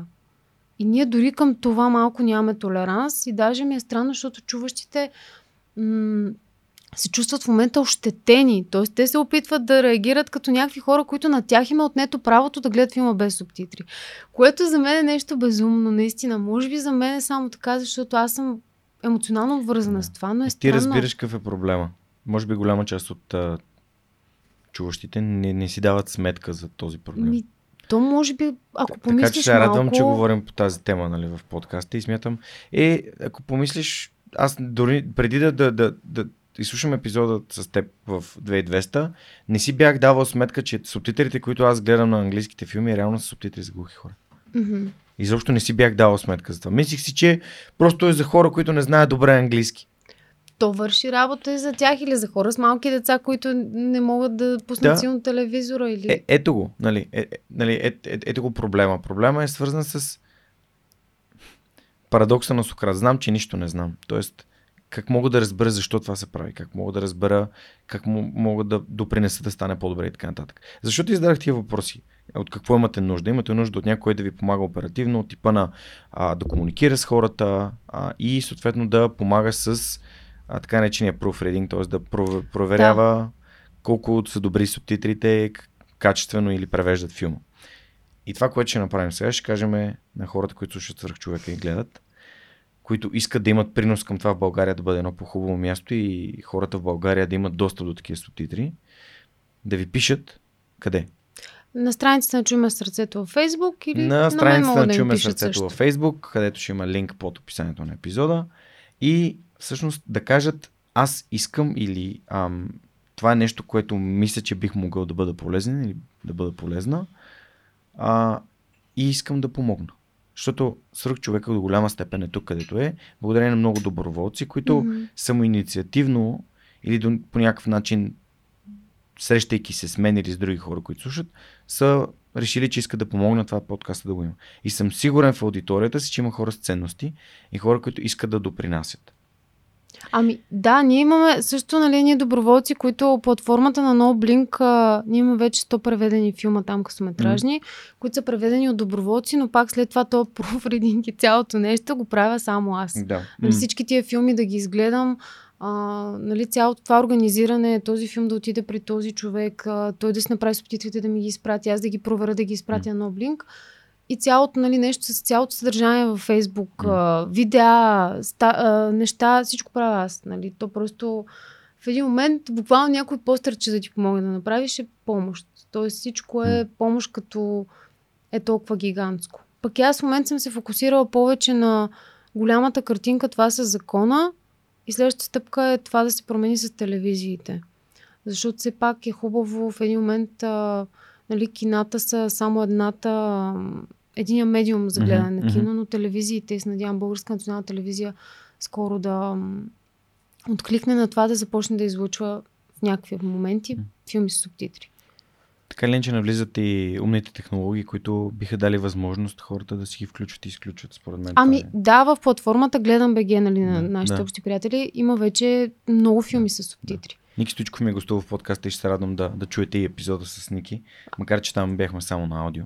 А, и във връзка с субтитрите, само искам да прочета един, един имейл, който получих наскоро. А, преди буквално два дни имаше нов, а, нов Patreon на, на свърх човека и то mm-hmm. в Patreon, което не е платформата, която използвам сега, но няма значение, човека беше с чуждо име. А, и аз му писах, Мигел, благодаря ти за подкрепата, как намери моя подкаст, той е на български и защо искаш да го подкрепяш? А, и, имейл е на английски и отговора дойде на полубългарски, полуанглийски, но аз ще го преведа. А, здравейте, Георги. Реших да подкрепя вашия подкаст, защото наистина ми харесва да слушам вашите интервюта. А, въпреки това, нали, всъщност подозирам, че моите причини са доста различни от това на повечето слушатели. Намерих вашия подкаст случайно в Player FM. Аз съм от Польша и уча български. Един от начините да уча езици е да гледам и слушам съдържание, използвайки подкасти, видео и филми. А, не можах да намеря много интересни ресурси на български, но след като опитах някои други подкаста, намерих вашите интервюта за наистина привлекателни и интересни. Не само ми дадат възможността да слушам на езика, но да разбера по-добре страната, хората и начина на живота. Това са истории на истински хора и това е вдъхновяващо. Много благодаря за твоите подкасти. Надявам се, ще бъде повече интересни интервю с интересни хора. И буквално го а, прочитам. Михал Радмахер. Михал, благодаря ти много а, и продължавай да слушаш и да подобряваш своя български. Та, това, това направо ме, направо ме взриви. Нямам никаква идея, че хора учат български с моят подкаст. Което е велико. Това е велико. Това е точно как да кажа, ефекта. Да виж какъв е ефекта на твоите усилия труда, нали, все пак сутрин да станеш, да дойдеш, да говориш 3 часа с някой, да го запишеш, да го излучиш, да го целият труд, нали, подготовката. Аз много се впечатлявам от това, че описвате темичките, нали, в YouTube, което Започ... е... Започваме да го правим още по-детайлно, ама вече има човек, който ми помага с това, за което съм супер Това е благодарен. велико, просто и, и дори във Facebook много ми харесва, защото аз мога да видя някакъв, а, нали, а, Описание, чужди, да. да, описание, да не кажа самари на това какво да. ще има в епизода и, и да те ориентира, нали, какво mm. да очакваш тия 3 часа или ако нещо е интересно, просто да го чуеш това нещо. И това е труд огромен. И... Да, епизода с Мартин вече ми отне може би около ден и половина, за да го изслушам и подготвя 3 часа. А, написал съм си един вид субтитри на целия епизод. Нали не съм транскрибирал всичко, но един вид всяка тема и всеки смислен цитат съм ги отделил в един трилистов файл, в който съм написал по таймстемпи кога, не таймстемп е времевия маркер, а, да. За да не използвам аз чудици, но смятам, че няма как да стигне до тук, както, как, както казахме, ако не започнем от самото начало. И самото начало е първи опит, втори опит, пократителното качество на звука на картината, на воденето на... И, и дисциплината. И дисциплината. Защото да в един момент просто Това ще да отидеш на тренировка трудно. отново. Не ти ами да, да много е трудно да продължиш и според мен наистина много хора, които нещо не успяват, за мен това е причината, че просто някъде там идва някаква спирачка. Защото и на мен наистина ми писна в един момент да правя субтитри. Това просто ми беше до тук. И сега има период, в който малко по сме забавили нещата като ритъм. Mm-hmm. А, и просто не винаги се прави това по цял ден. А има ли как да използвате технологично решение от типа на... Защото на английски има такива софтуери за създаване на транскрипция. Ми то, може би има, но пак не отменя, че то, за да е прецизно и за да е добро, то, изисква наистина да го изгледаш, да го да. прецениш. Съгласен и съм, да го... но едно от най-лесните неща, които биха могли да помогнат е когато пуснеш един софтуер и софтуер каже на този, в този момент има някакъв звук, на този момент има реплика, дори да не е перфектна. На английски сигурно се работи. Ми на български но на български още нямаме смятам, че ще стане. Да, ще, ще става все по-добре и това технологично решение ще даде възможността не ти да спираш филма и да записваш, Ами, докато върви филма да коригираш кой какво казва, просто да, за да можеш да изгледаш първи път, втори път, трети път. Да, да, със сигурност а, той не ни е толкова осложнен процес, но просто с филмите това е, че нали, много решение трябва да вземеш творчески кое, как да присъства, защото, примерно, ако някой не се вижда в кадър. И да, сега... да, да, да, трябва да има думи. Трябва, трябва да, има кой го казва. Да. Ама има филми, в които пък персонажа няма име. Тогава трябва да измислиш как да го назовеш този човек. Да. И той има много. Примерно в Крадеца на Параскови ми те говорят на 6 езика вътре цялото това описание, нали, все пак да, да придадеш тази автентичност, глухия човек да разбере, че аха, този е чужденец, защото ако просто го преведеш да. на български. Има много такива неща, които дори с Андрей, нали, той като пише субтитри, някой път спорим и се чудиме това как да го опишеме, как да стане нали, най-разбираемо, защото цялото преживяване на филма зависи от тия субтитри. Ами, пожелавам успех и ако мога да бъда полезен с това да споделям и да разказвам и да помагам, нали, може да разчитате на... Много благодаря. Защото смятам, че като се говори за тези неща, се откриват точните хора, както е било и в свръхчовека и да, за... и като е, аз много благодаря за това, че все пак е диалог, в който се говори какъв е проблема, не се говори на изуст и не се слагат някакви етикети на ситуацията, защото в България е много трудно да се случи някаква промяна и тя не бъде отхвърлена. Дори да е нещо такова, аз много страх в началото, начинът по който реагираха колеги, обвинения и някакви неща, които се хвърлиха върху това. И аз изключително тежко го изживявах, защото просто не можех да разбера. Имах нужда аз да бъда разбрана и се обяснявах постоянно, постоянно, постоянно. И в един момент един мой колега ми каза, просто се успокой, защото си от страната на правдата. И аз викам, да, вярно. В смисъл, всъщност, това може би е единственото нещо, което трябва да си го сварявам, докато съм от страната на правдата и съм сигурна, че съм от тази страна и съм сигурна, че не го правя по други причини, би трябвало да съм спокойна. Че ням, не, няма грешна стъпка. И няма нужда да ли се извиняваш, защото това сега не е минало по този начин, а по друг или по трети, защото това е промяна в закон, който 100 години не е имало достъпно за глухите хора. И, и пак каза, нали, щеше ми се да... Нали, слава богу, имаше юристи и някакви хора, които ни консултираха, но все пак аз не съм законотворец, аз не знам почти нищо за това. И все пак, нали, смятам, че това е пътя. Хората се учат заедно, mm. бутат на някъде и то в някакъв момент ще се намести. Абсолютно и обществото просто трябва да, да, да направи място за да. тия неща. И да озрее за това, че проблема го има. Ами, то аз не смея да ги съдя вече, защото разбирам, че може би е трудно да приемеш такова нещо. Не, не аз по-скоро имам предвид да озрее до това, че едно време си мислихме някакси се едно, а, няма хора с увреждания в България, защото не ги виждаме. И, което е абсурдно. Нали, навсякъде има хора с увреждани. А, нали, с Красимира от Майко Мила, като си говорихме. Това е, това е нали, парадоксално, е, но колкото повече възможности има за тези хора да бъдат навън, а, да се разхождат спокойно, нали, безопасно, да има някакви криви тротуари, които все пак имат означения, а, да има светофари с а, звуков сигнал, за да могат те спокойно да пресичат и така нататък то в един момент си кажеш, ами има такива хора, да, наистина има такива mm-hmm. хора и вече озряваме, че като ги има, ние можем да им помагаме и да допринасяме за това. Да, По някакъв начин те да, да бъдат част от това общество. Бих добавила, най-важното е да ги опознаеме. Да. Защото аз тръгнах, нали, както започнах разказа с това, че изпитвах съжаление, mm-hmm. ами то много бързо прерасна в уважение, в а, възхищение, в а, а, приятелство. В, а, имах много глухи хора, които са ми близки вече, към които нали, си споделяме разни неща. А, за всякакви теми си говорим. Mm-hmm.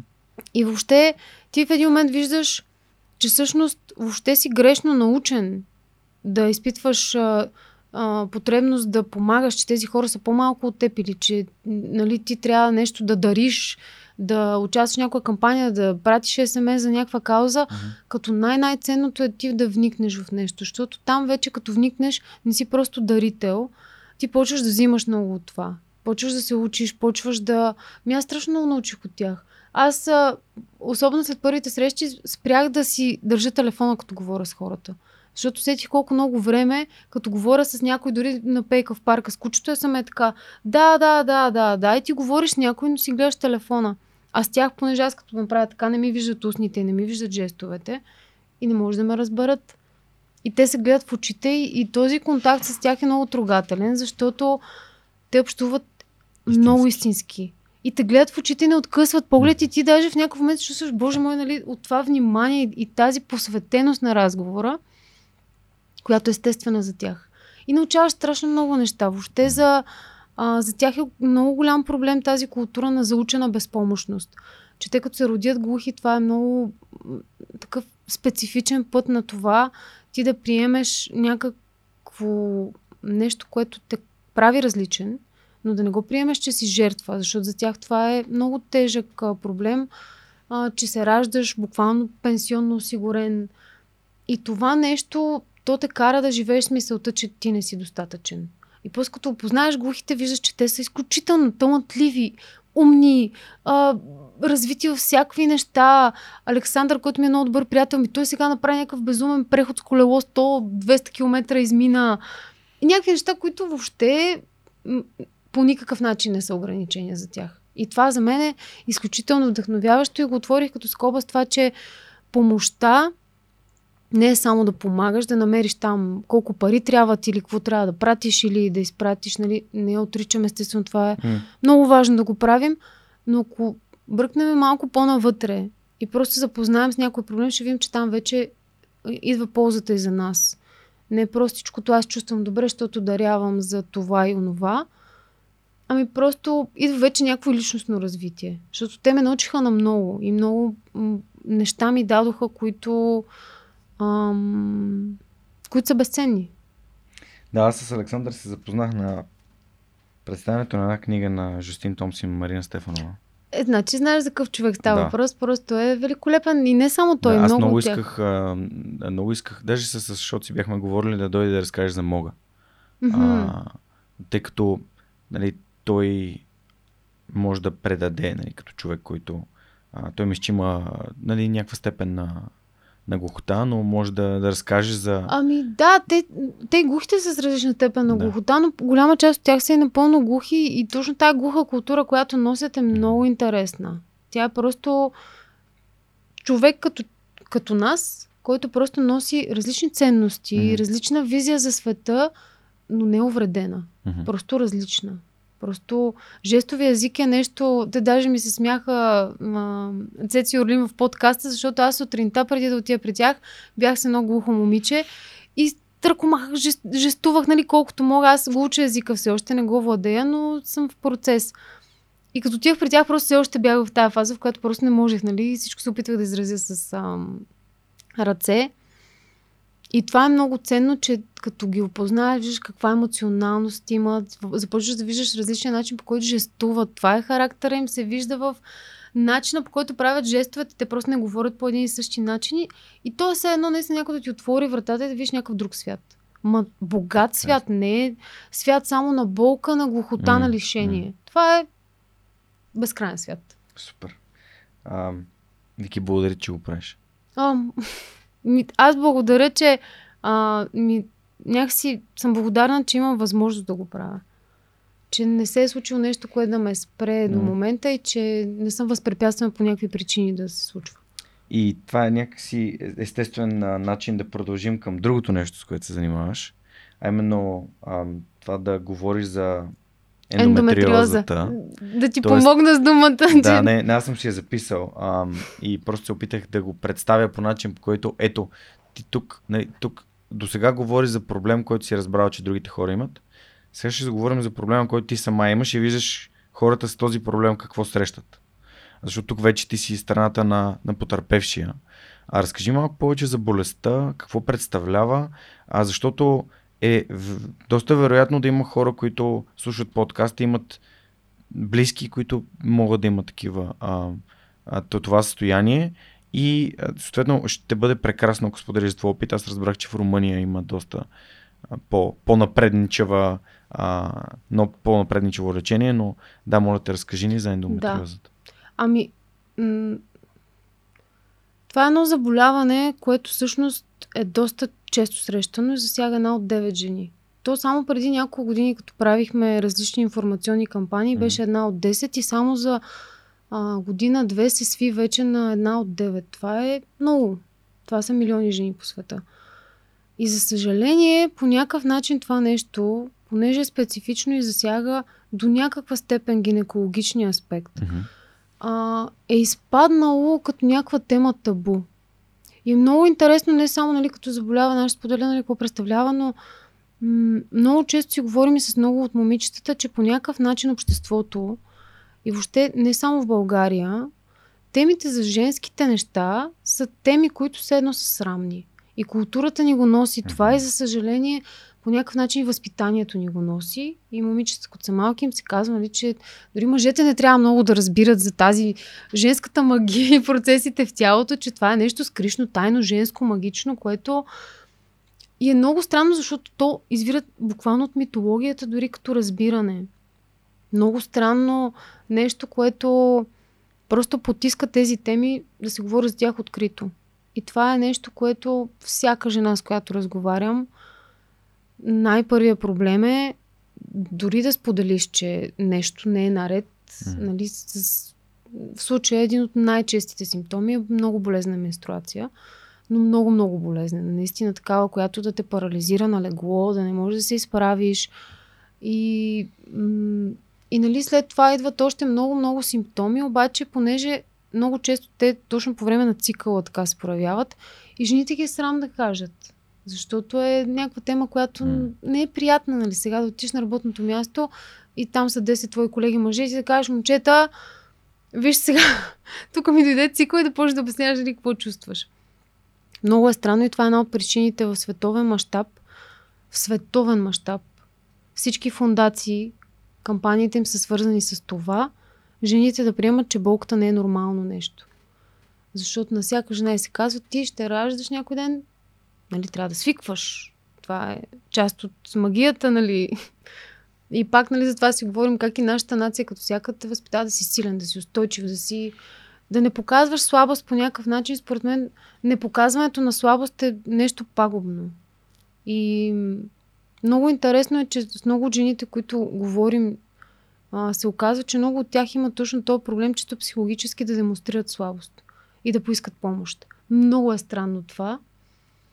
И нали, да не звучи като някаква тук, нали, не знам, нещо налудничево, но е факт, много странно нещо, което при голяма част от тези жени, които боледуват от ендометриоза, това си говорим, че ние дори не искаме да покажем, че не ни е добре.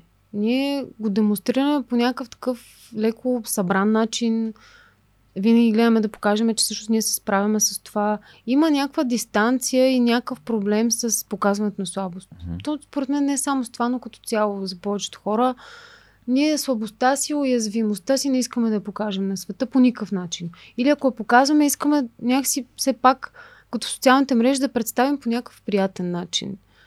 М- даже наскоро един мой приятел ми каза, ма много хубаво ги пише тия статии, има много са така, нали, малко премерени, малко, нали, подредени са ни хубави думички, а, така леко философски, нали, що просто не напишеш какво е да живееш това. И аз, нали, веднага защитна реакция беше, глупости. Аз точно така го пиша, както и така. Не, не, не. Нали, ти много така го представяш по някакъв смилаем начин, точно като за социалните мрежи. И това, нали, голямата скоба, която отворих тук, е, че всъщност много е тежко с това заболяване, че медицината не се занимава с психологията на това какво е да боледуваш от нещо, което няма лечение – а, да не знаеш какво да правиш това нещо и в същото време то лека по лека да ти мачка живота по някакъв начин. И това според мен е много м- най-големия проблем.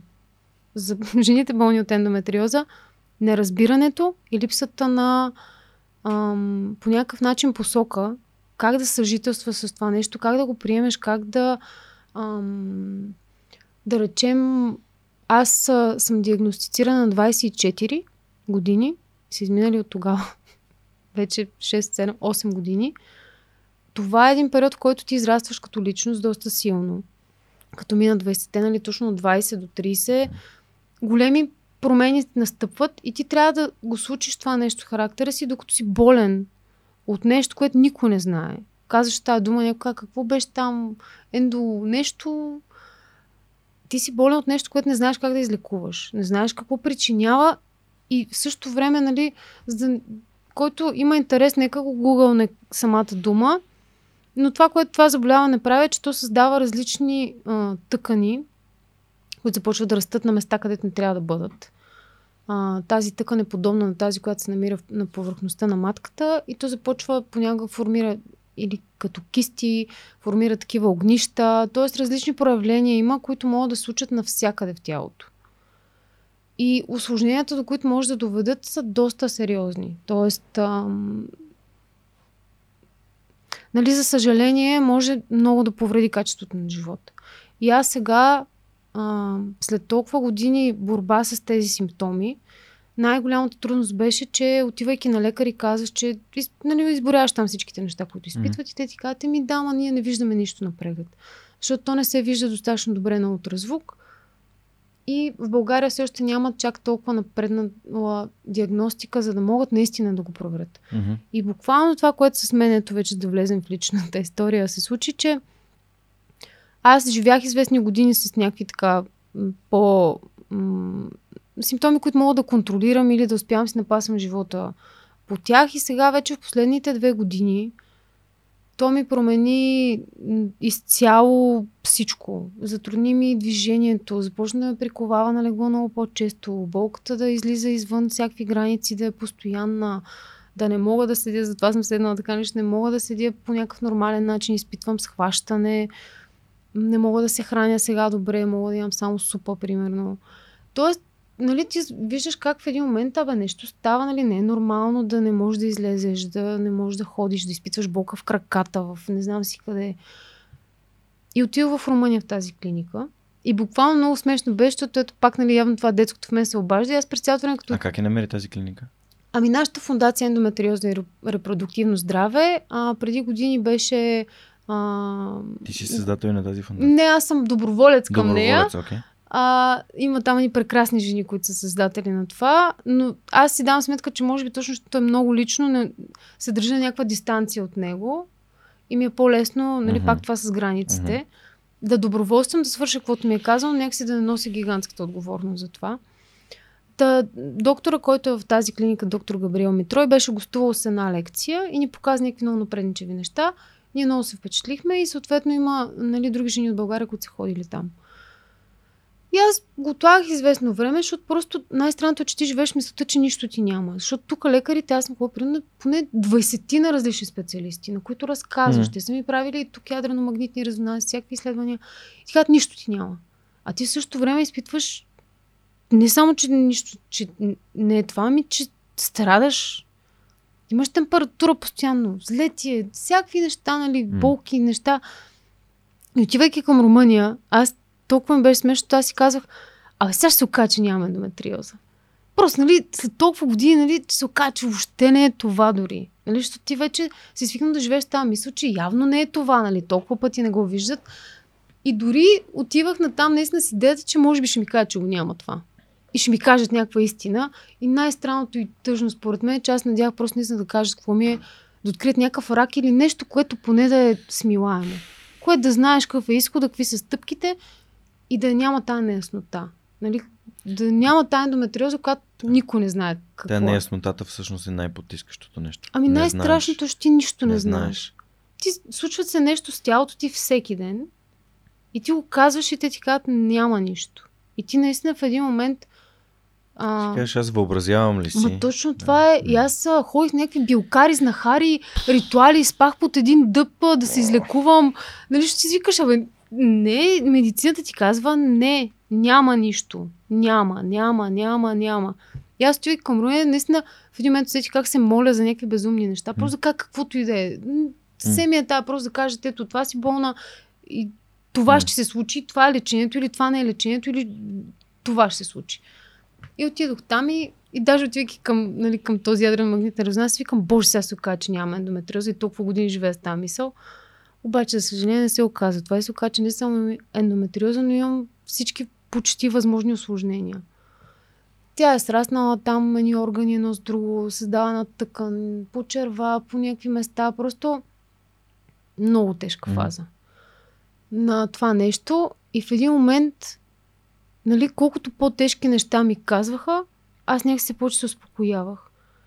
Защото по някакъв начин най-накрая това, което чувствам, ми го обясниха, че не е фикция. И ми казаха, тези симптоми са защото това се е образувало, това е защото това разкъсване е станало, това е защото това се е случило. И нали имам списък там 7-8 неща гигантски, които са случили, които обясняват всяко нещо, което аз през деня изпитвам и се чудя защо така се чувствам. Мгм. До такава степен, че ти вече си забрал как е да се чувстваш нормално. Просто, че ти си свикнал с болка, с неразположение, с безсъние, с а, всичко това, което ти живееш, там мисля, че това е живота. Разбираш, че не изобщо има причина за това. Сега, нали, освен това, че имам отговор, някакси пък се чувствам много отговорна да говоря повече за това, защото Мгм. ми е много важно всеки човек, независимо дали става въпрос за ендометриоза, просто да има доверие в тялото си. Да има доверие в това, което се случва и да го търси, да го гони, докато не го разбере. Защото... Да се опознава. Да се свързва. Ами да, защото все пак ние тази обвивка, която ни е дадена на душата, тя си е нашата и ние трябва да си я пазим. Обаче трябва да си вярваме, защото за мен най-болезненото нещо в България с ендометриозата за преживяване е това, че ти си потикна да не вярваш на ти себе няма. си. С думите нищо ти няма. Нищо ти няма или това е нормално. Това е най-болезненото нещо, което са ми казвали, е това е нормално. Нали, ти си жена, това не, не е нормално. И за съжаление, много от жените, наистина, с които общувам, се борят с тази нормалност. Това е корупция, която ти отнема надеждата. Това е ужасно. Ми, То не, е... не знам защо така ми дойде на ум. Еми- Просто все едно да дадеш 20 лева на полицай е нормално. Нали? Не е нормално. И не е Да. нормално да кажеш на някой, който се чувства зле, че това е нормално, защото не е нормално. Ами, да, и то в крайна сметка наистина е, за мен е, даже бих добавила думата престъпно. Защото в някои случаи сега, слава богу, нали, аз а, там ми дават альтернатива на тези неща, как да бъдат третирани и така нататък, но ако някой беше казал по-рано, нямаше да трябва да ми е толкова тежка операцията. Може би Мгм. ще да ми е с по-лека операция, с Мгм. по-малко възстановяване. Мгм. А, тоест, има начин как да се избегне щетите за организма да са Мгм. по-малки, а, да ти коства по-малко това нещо. Тоест ти си се подложил на операция вече. Сега ми Предстои. предстои, август месец. М- но за Стискаме мен палци. наистина. Стискаме палци всичко да... Да, и аз не искам повече, благодаря, но просто а, за мен наистина най-бруталното е просто по някакъв начин обществото да започне, М. независимо дали е глухи хора или болни хора или как- как- какъвто и да е човек, който изпитва нещо, просто да сме малко по-отворени за това. И малко повече да обръщаме внимание, защото нали, тази действителност, в която живеем, в която може да има едно заболяване, което е супер често. И ние в този век, в който живеем и тази технологичност, още да се занимаваме с това, че съществува това нещо. Ние дори да се занимаваме с лечение или с как хората се справят с това, как да, а, как да кажа, м- какви щети за характера, за, пси, за психическото въобще състояние нали, да живееш с това нещо.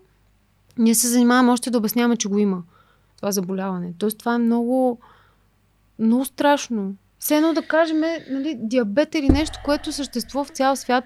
Боледуват хиляди хора, ние още се занимаваме да кажем, има го това. Има го.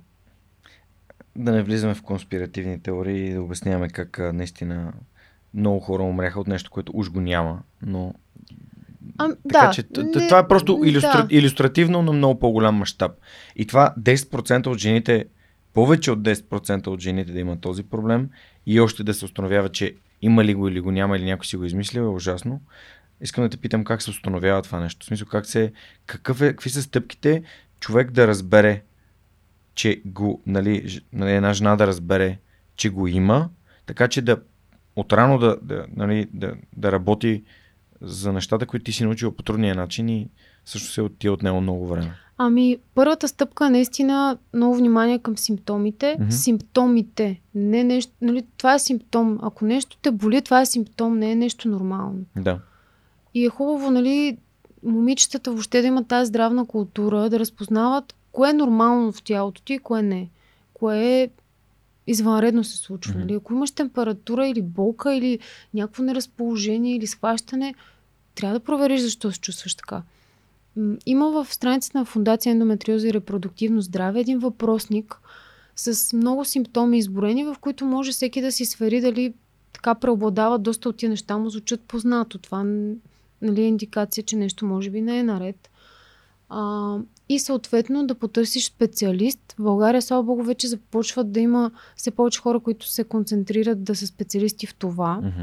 Защото това е другия проблем, че нали, това не е просто за общопрактикуваш гинеколог нещо. Това си е гигантско заболяване и изисква специалист по това заболяване. Не може просто нали, да отидеш при някой гинеколог, който цял ден се занимава с някакви други неща и следи бременност, примерно, и да очакваш, че той сега ще има едно ном, че може би имаш ендометриоза. Специалисти отново на фундацията, има списъци с различни лекари, има видеа, има лекции, има много неща, които човек може да се информира, има статии, много материали. А, да се намери правилния специалист, който поне да може да види дали има притеснения за това. За съжаление, най-сигурният начин е с лапароскопска операция, защото тя не се вижда, те я наричат невидимата болест, защото а, много е трудно да се види на ултразвук или на ядрено-магнитен резонанс. За ядрено-магнитен просто трябва наистина много добър специалист, който да умее да го, да го види това нещо, защото на мен са ми правили в България, но за съжаление не видяха нищо от тези много М. неща. Така че симптомите, просто човек да си следи една жена, какво чувства и много добре да преценя дали това е нормално. Защото не е нормално, ако настъпи цикъла, да трябва да лежиш. Това не е, не е нормално. Нали, това е нещо, което се случва в тялото, което би трябвало да, да изпиташ неразположение, но примерно да изпиеш едно хапче обезболяващо, то да ти отмине, да си раздразнителен или да ти е дискомфортно, но не да трябва да лежиш на легло и да не можеш да мръднеш. Това не е... М- тези е неща трябва симптом. да ги... Ами не е нормален Мгм. симптом, но голяма част от жените го приемат за нормално. Аз не познавам жена, която да не приема за нормално, каквато и болка да изпита. Не знам, че жените сме доста по-толерантни към някакви състояния и съответно се умяваме да ходим на работа и да сме функционални при всякакви дискомфорти. Но е хубаво да просто женското здраве. Не само за ендометриоза, по принцип е хубаво. Ние сме малко заучени, голяма част от българските семейства просто да отидат на лекар вече като нещо, някакъв крайник Да. виси, Като има, като има лечение, а не за превентив, превентивно да се да, грижим за трябва да се ходи на лекар за Да. всичко. Нали, превентивно. Да.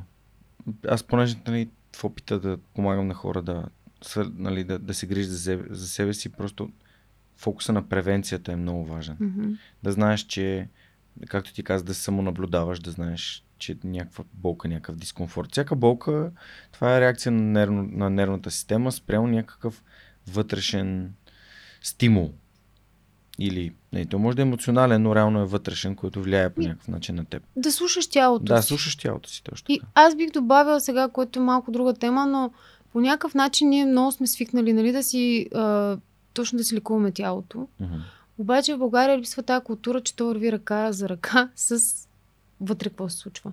Тоест ти не може да отидеш на лекар да кажеш, аз това и това ми се случва, обаче в същото време нямаш хранителен режим, спиш когато ти падне, ядеш букуци, а, по никакъв начин Не не се се, движиш. занимаваш с... Въобще как се чувстваш? Да. Нали смяташ, че е окей да си нервен по цял ден, смяташ, че е окей да си в а, някаква как, кажа, тревожност, ти смяташ, че ти си просто много тревожен човек. Да. И това е другия аспект. И две- две- две-три големи вечерта те успокоят и се наспиваш много добре. Ми, мен много ме знаят хора, които просто казват, ама аз съм си такъв нервак. Нали, аз съм си такъв. Ами, то, нали, цялото това нещо с а, да си лекуваш тялото върви ръка за ръка с това да, да си лекуваш и въобще това вътре в тебе, което е. Ние, нали, още науката не е доказала точно какво, какво ни движи като вътре тази душа или какво е тази енергия, какво е това нещо, което ни е съзнанието. То не е физическо. И това е много голям аспект в, въобще според мен в разбирането на болестите, защото знаем, че в а, много други медицини, в китайската примерно и така нататък, ми не навсякъде има точно тези наименования за болестите. М. Нали, или пък в индийската, нали, той има различни центрове. А, те го третират като дисбаланс на центрове някои болести, или като чакри, или като различни неща, но не е толкова просто сърбиме тук, аха, обрив имам от какво е. Тоест, а, много често тази психосоматика Да. е много интересна и много хора не вярват в нея. Мгм. И нали не го така популяризирам тук като някакво причване се едно. Да. Но просто смятам, че човек, да, като проповядване, а, но трябва, според мен, наистина човек леко така да обръща внимание, ако е болен, наистина и, как се чувства генерално.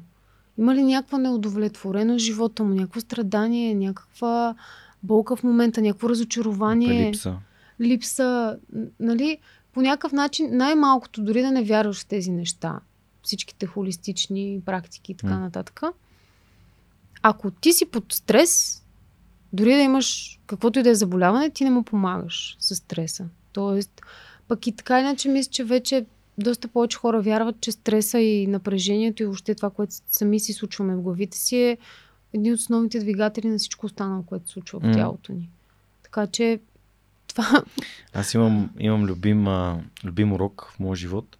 А, научих го покрай а, загубата на моят братовчет, който почина от а, онкологично заболяване.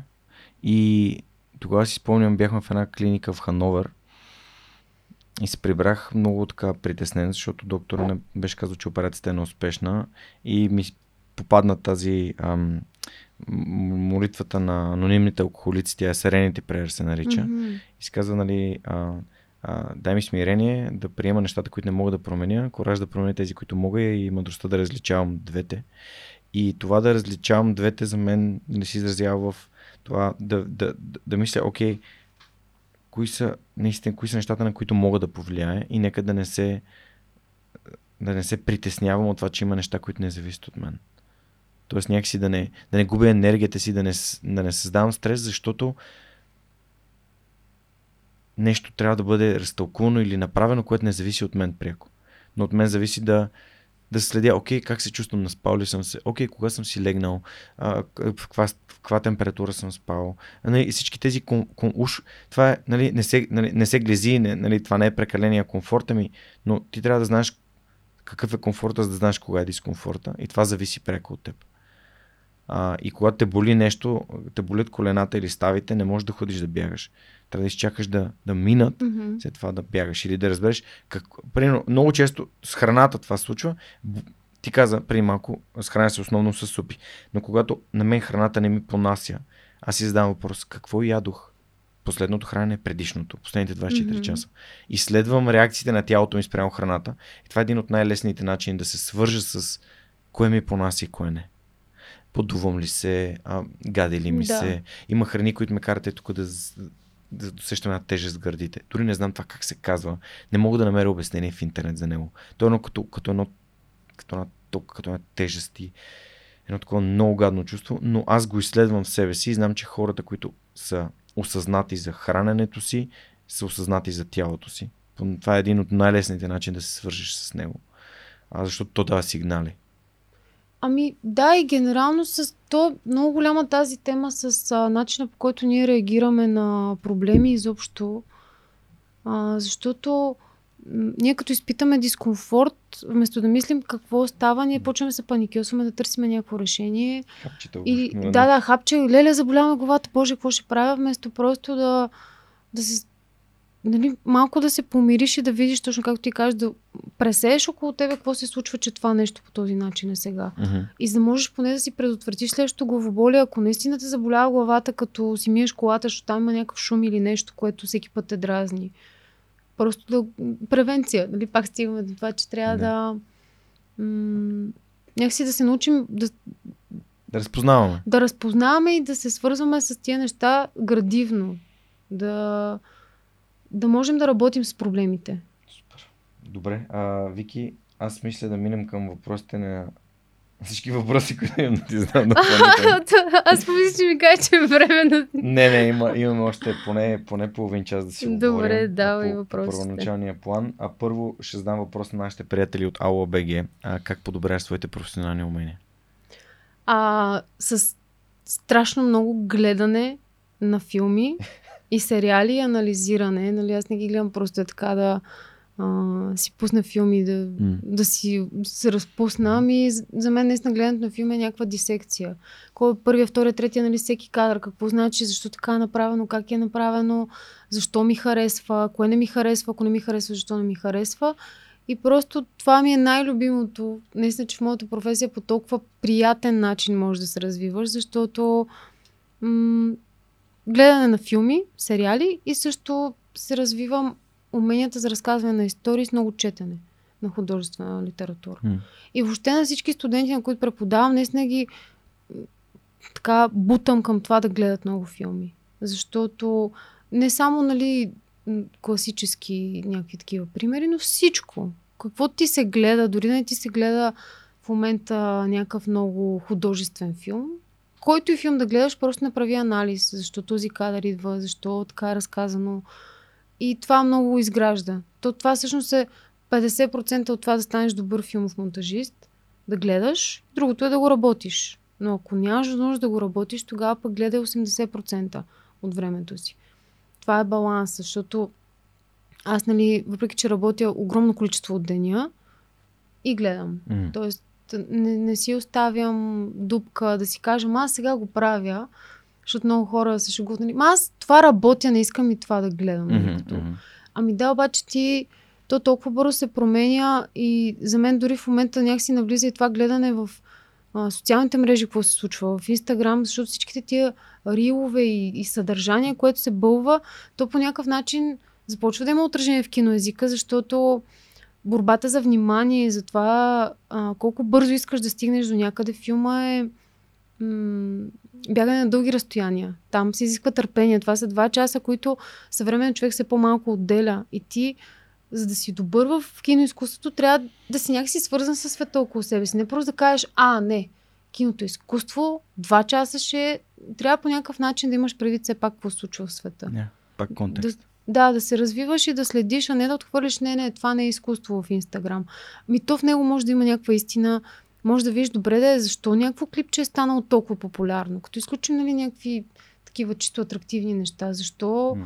има много често някакви много вълнуващо ви, видеа такива с някакви истории в интернет и да видиш, чакай сега, как това нещо за две минутки вълнува толкова много. Mm.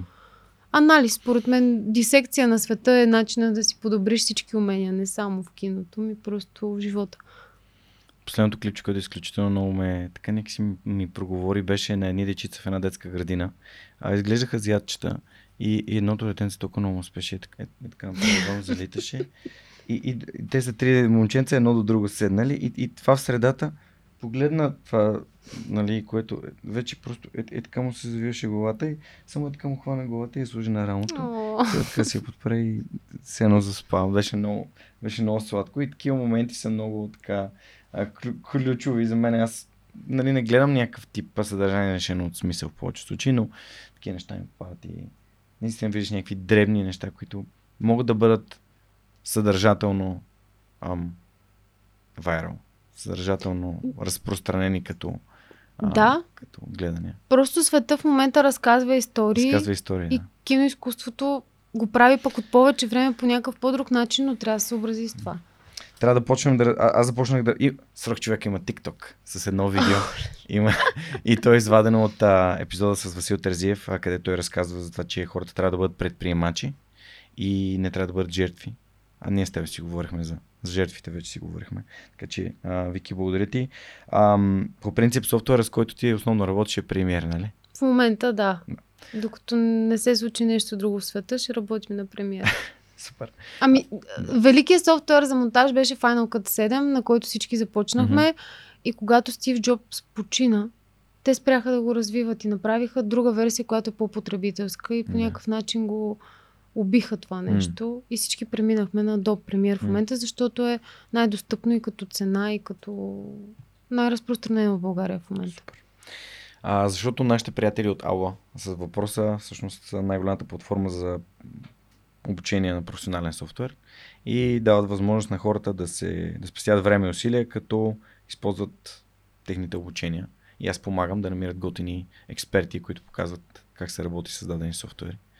Което е, може би е готина идея да помислим нещо, което може да направим. За до премьер. Еми, има доста хора, които могат да говорят за до премьер мисли, така че няма да е проблем. И за да Винчи, въобще да. има много софтуери, които да. като напишеш видео едитинг в интернет и излизат всичките възможности. Винчи на Blackmagic, всъщност имахме гост от Blackmagic, Влади Христов, който е ам, търговски директор на Blackmagic за Европа и българин.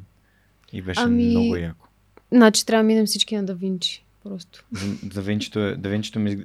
Аз понеже харесвам... Мухта нещо се размърда там, има някакъв живот. живна изведнъж се заговорихме ми... за софтуер, изведнъж живна. Харесва ми без, харесват ми а, софтуери, които са така достъпни нали, за, за хората, които не вие монтирате видео, което значи професионално, а, не кинематография и така нататък.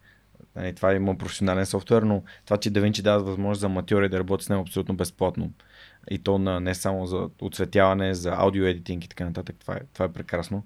Дори аз съм карал курс за, за, за DaVinci и беше много интересно. А, така че каним нашите приятели и слушатели и зрители да се регистрират на AOBG и да вземат 20 безплатни урока от софтуера по избор. И минаваме към следващите въпроси на нашите приятели от Superhosting. А, и всъщност техният въпрос е правил ли си собствен сайт?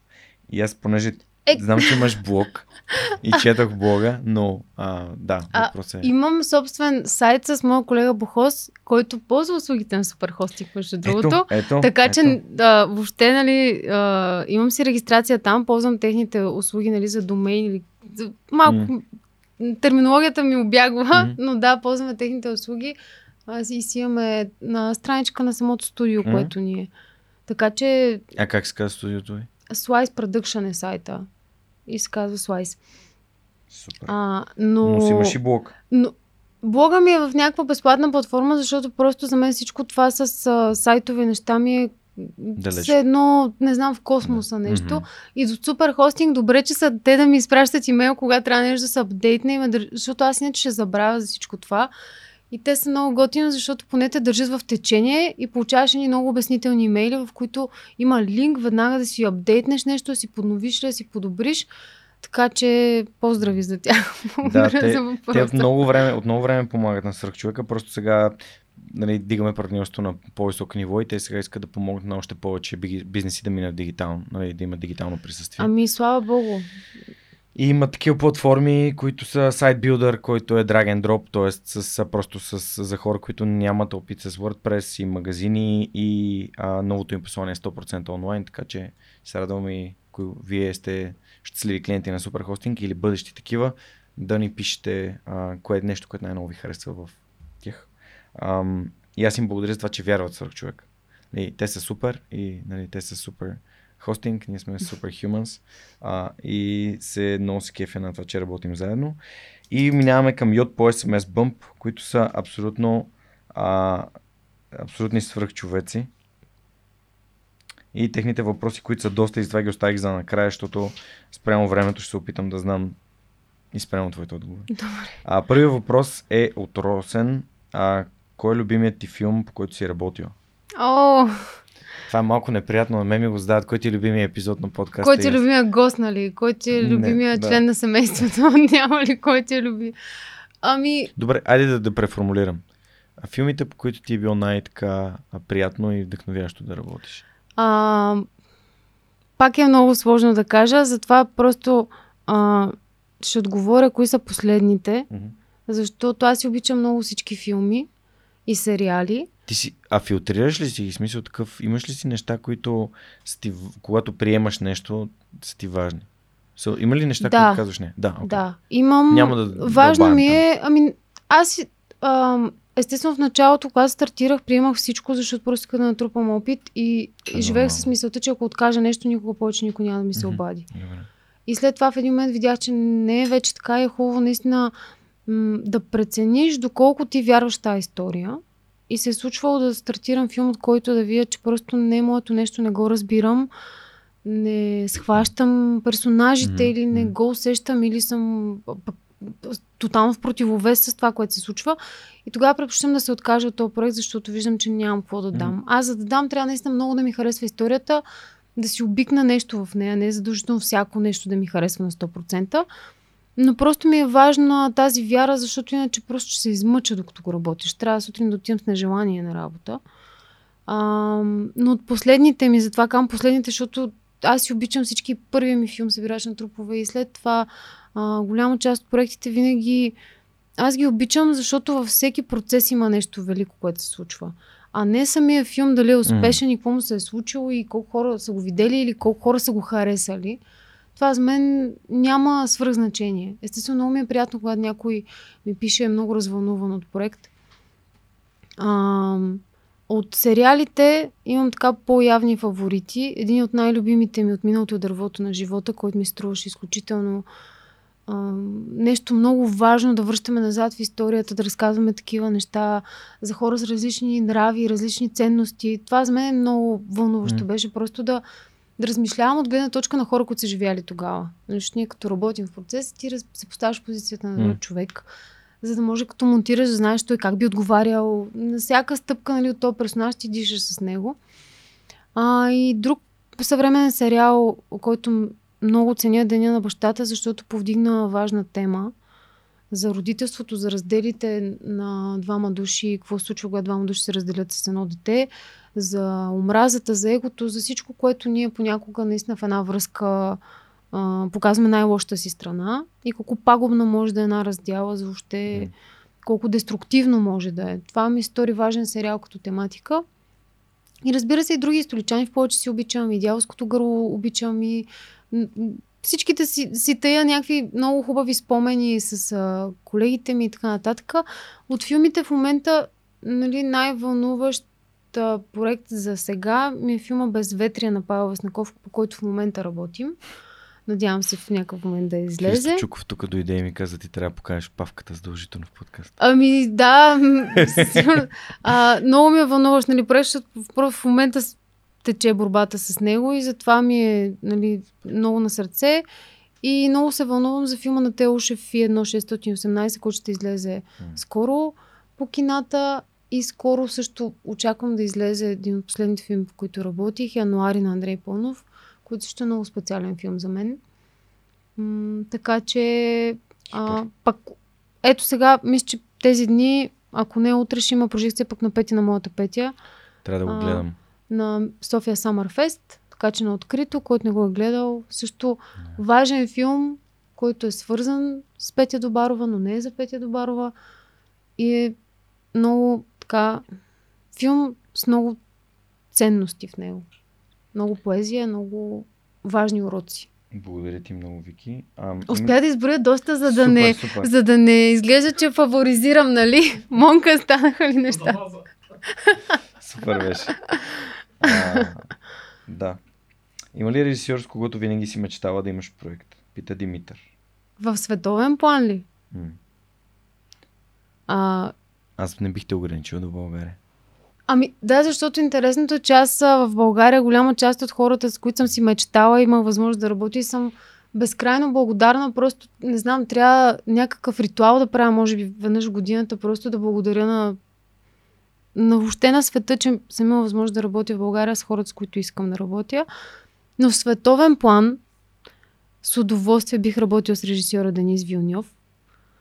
Даже Дюн 2 сега го снимат, ако, ако му трябват хора. Денис, Денис, ако слушаш този няма подкаст, проблем. пиши а, на Вики. Да, или ако някой е в екипа на Денис Вилньов, да пише на Вики. Ако, Сигурен съм, че ще се включи. Ако им трябват хора за Дюн 2, деца вика, няма проблем. Аз нали? кандидатствам да нося кафе. Да, смисъл, това ми е наистина велик режисьор. Да. За съжаление, един от най-любимите ми режисьори, Жан-Марк Вале, който може би за българската аудитория е познат от сериала Малки и големи лъжи, Биг Little Lies, почина миналата година. Той ми беше една от най-големите мечти да срещна въобще и mm. да чуя, е така просто се докосна до него физически по някакъв начин. А, и още много други. Много други, но може би в момента Денис Вилньов ми е така в последните години силно вълнуваща личност. Супер, благодаря ти. А, тук влизаме в чуме с сърцето, тъй като повечето въпроси свързани с именно с фундацията. Част от тях отговорихме на тези въпроси, но все пак да ги маркираме. Получаваш ли достатъчно подкрепа в чуме с сърцето и къде срещате трудности? Казахме, имате нужда от доброволци, оперативно и за проверка на субтитрите. Нещо друго? Да, ами това са основните неща. От това, което нали, пак ще повторя, има нужда е просто хората да отворим малко повече сетивата си за глухи хора. Да, да, малко да проучим. Има курсове по жестов език в момента, които са много достъпни и са онлайн. Човек може да научи малко жестов език. Това е много развиващо. Дори да не искаш да ставаш преводач или нещо такова, но е много а, интересно преживяване. Да се научиш да се изразяваш без думи, само с жестове, да гледаш хората в очите. Това, тази подкрепа и това да открехнем малко света си към глухите, мисля, че още по-съществено и от оперативната работа, която ме затрупва. А, Вики пита, не би ли трябвало дейността на Чуме със сърцето да е социална политика на държавата и в тази връзка срещате ли подкрепа от нея? Би трябвало да е. А, предвид това, как да го наречем, този гаф, който се случи с този да. член, не беше достатъчна подкрепата на държавно mm-hmm. ниво. И сега като държавно ниво се надявам наистина Българска национална телевизия да се включи в това нещо и да отговори на някои от писмата ми и да, да се ангажира, защото това трябва да е държавна политика наистина. И не би трябвало някаква малка фундация да бори този голям казус за достъпност до изкуство на цяла една нация. Просто със сигурност трябва да е държавна политика. Сега в момента ам, все пак имахме среща с а, заместник министъра Юрий Вълковски, който изслуша проблемите, но както виждам в момента да. пак всичко е в едно Турбулентно неизвестно. Време. Да. И, и, и, и тази подкрепа отново е на ръба да бъде прекършена и да се просто да стане някаква нова ротация, да дойдат нови хора или никой не знае какво ще се случи. Затова аз вярвам, че в един момент наистина ще стане държавна политика. Поздрави за Юри доста хора познавам в Министерство на културата, което е много интересно. Включително моя астрален близнак министър на културата. Така. Да. А, аз много исках да го интервюрам много преди да изобщо да стане това, но а, след като стана част от а, промяната, просто нямаше как. Защото знаеш, че имам правила, свързани с политически обвързани лица. А как набирате средства за дейността си, пита Вики? Ами, първоначално с а, съвсем първите прожекции бяха с спонсорство а, от една платформа. А след това... Ако искаш да кажеш коя е платформата... А, може ли? Нетера TV. Те са... Поздрави за Нетера TV. Наистина, те просто, ама е така, просто ни даваха. Аз чувствах толкова щастлива, че без много разговори, неща, просто казаха колко ви трябват. Толкова ли? Заповядайте, да. свършете го. Това е много хубаво и съм много благодарна, че откликнаха. Аз, аз съм малко гузен пред Майя, защото съм им обещал, че сръх човека ще отиде на TV и се не можем да отделим време да го направим. Ами, Обещано. Обещано има подписан договор и съм просто не, не мога да стигна от там, Ми, за което съжалявам. Те бяха абсолютно първите, които ни подпр... под, подкрепиха и така просто без, безвъзмезно. И след това, ам, сега втората година ам, успях да спечеля финансиране от а, Национален фонд култура. Супер. И успяхме да направим 15 игрални филма благодарение на това финансиране, което беше наистина гигантско.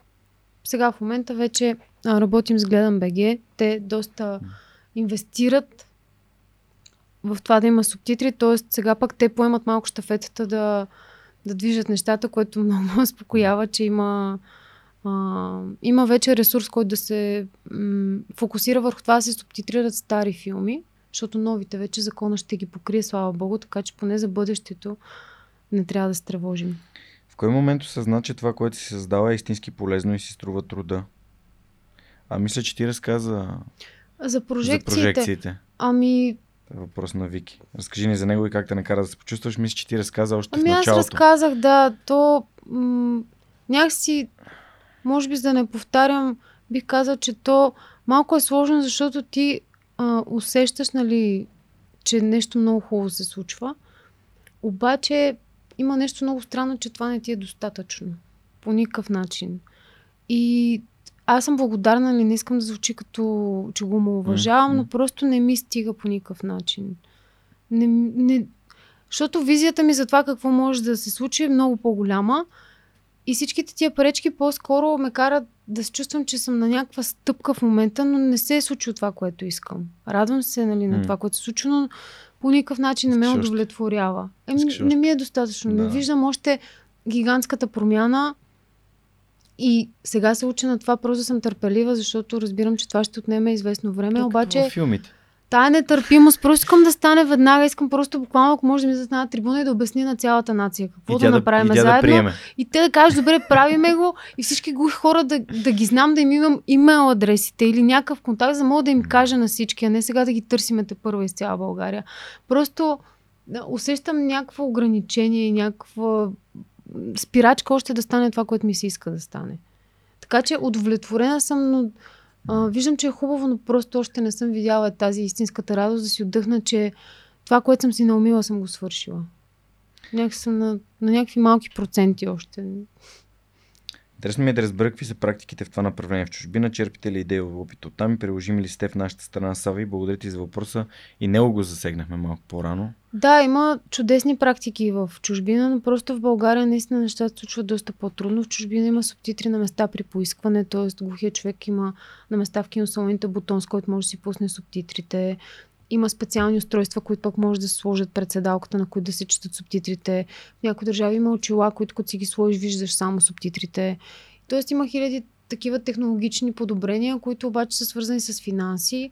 В България нали, българските филми не са толкова доходоносен отрасъл mm-hmm. на, кино, на кината като бизнес и съответно инвестицията за тях не е нещо, което би работело и аз черпя по-скоро аргументи, защо това трябва да се случва, защото, примерно, за Дания, а, когато са въвели този закон преди няколко години за субтитрите, а, се оказало, че наистина 10% се е повишило посещаемостта на киносалоните, защото там има явно много диалекти, с които аз не съм запозната. И субтитрите всъщност се оказали доста благоприятни за самите местни хора, чуващи, които много по-лесно разбират съдържанието Което и в България съм чувала много често, за съжаление, че заради лошия звук хората им е по-лесно да гледат субтитри все пак. Има и такива хора, които ми казаха, ми Вики, на нас ни е по-приятно, защото като не го чувам добре, си го сверявам дали правилно съм чул.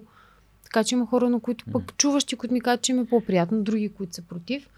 Но в чужбина черпя нещата долу-горе, за да имам наистина представа дали го правим по правилния начин. Аз много исках да се при поискване, но просто председателя на кината ми отказа, без да ми даде никаква аргументация. Още чакам, ако слуша това, да ми прати официалния отказ, за да знам как да обясня защо не може това да се случи в България. Ще няма отговор. Просто казва, не може това да стане тук и до там.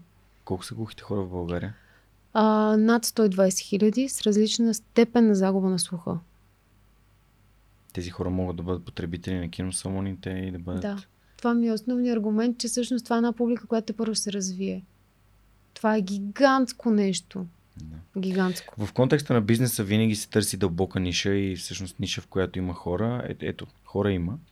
Тоест това може да бъде абсолютно, то е економически оправдано и може да бъде може да бъде не само естествено, че полезността, която има за обществото е налична, но има голяма аудитория. Не са 20 души, не са 50 души, не са 100 да. души, не са 1000 души. Това са 120 хиляди души. Е, в крайна сметка този аспект е важен, за да можеш наистина да, как да кажа, аргумента да, да придобие тежест, че не става въпрос за благотворителност, която искаме на държавно ниво, да, да случи някаква благотворителност. Да, да, Против, да. това е развиване на аудитория, Точно това е естествено нещо, което е ценно. Какви, Румен, последния въпрос е какви следващите стъпки за разрастване на дейността планираш и бъдещи проекти?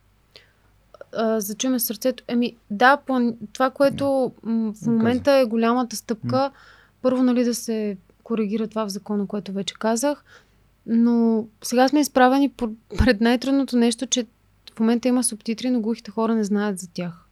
И пътя да разберат не е това, което ние си мислим, а, че просто ще пуснем във Фейсбук постове. М- и те ще ги видят, защото наистина те нямат насоченост да го търсят това като информация, защото просто не го очакват и не го знаят. И сега ни предстои, според мен, един от най-трудните, според мен и най-хубавите процеси да достигнем до всичките тези хора. А, постепенно, нали, сега ще пробваме с онлайн съдържание и с Гледам БГ, нали, ни предстои една кампания, а, в която просто да дадем достъп на, на възможно най-много хора да гледат субтитри он, а, филми с субтитри онлайн, което според мен е чудесно. А, и след това се надявам следващите стъпки да се започнат да се организират а, глухите хора да ходят на прожекции с субтитри mm. в кината и тази аудитория се развие, защото наистина е много интересно как те нямат навика да ходят на кино. И дори тези от тях, които сега знаят, че има субтитри и, и е достъпно, още нямат навика да се сетят сега, чакай, чакай, аз мога да отида на кино. Ти трябва да им напомняш, те казват, да, вярно, аз ще отида сега да гледам. И много странно цялото това нещо, какво се случва, когато някой просто не е научен да, да го ползва това нещо.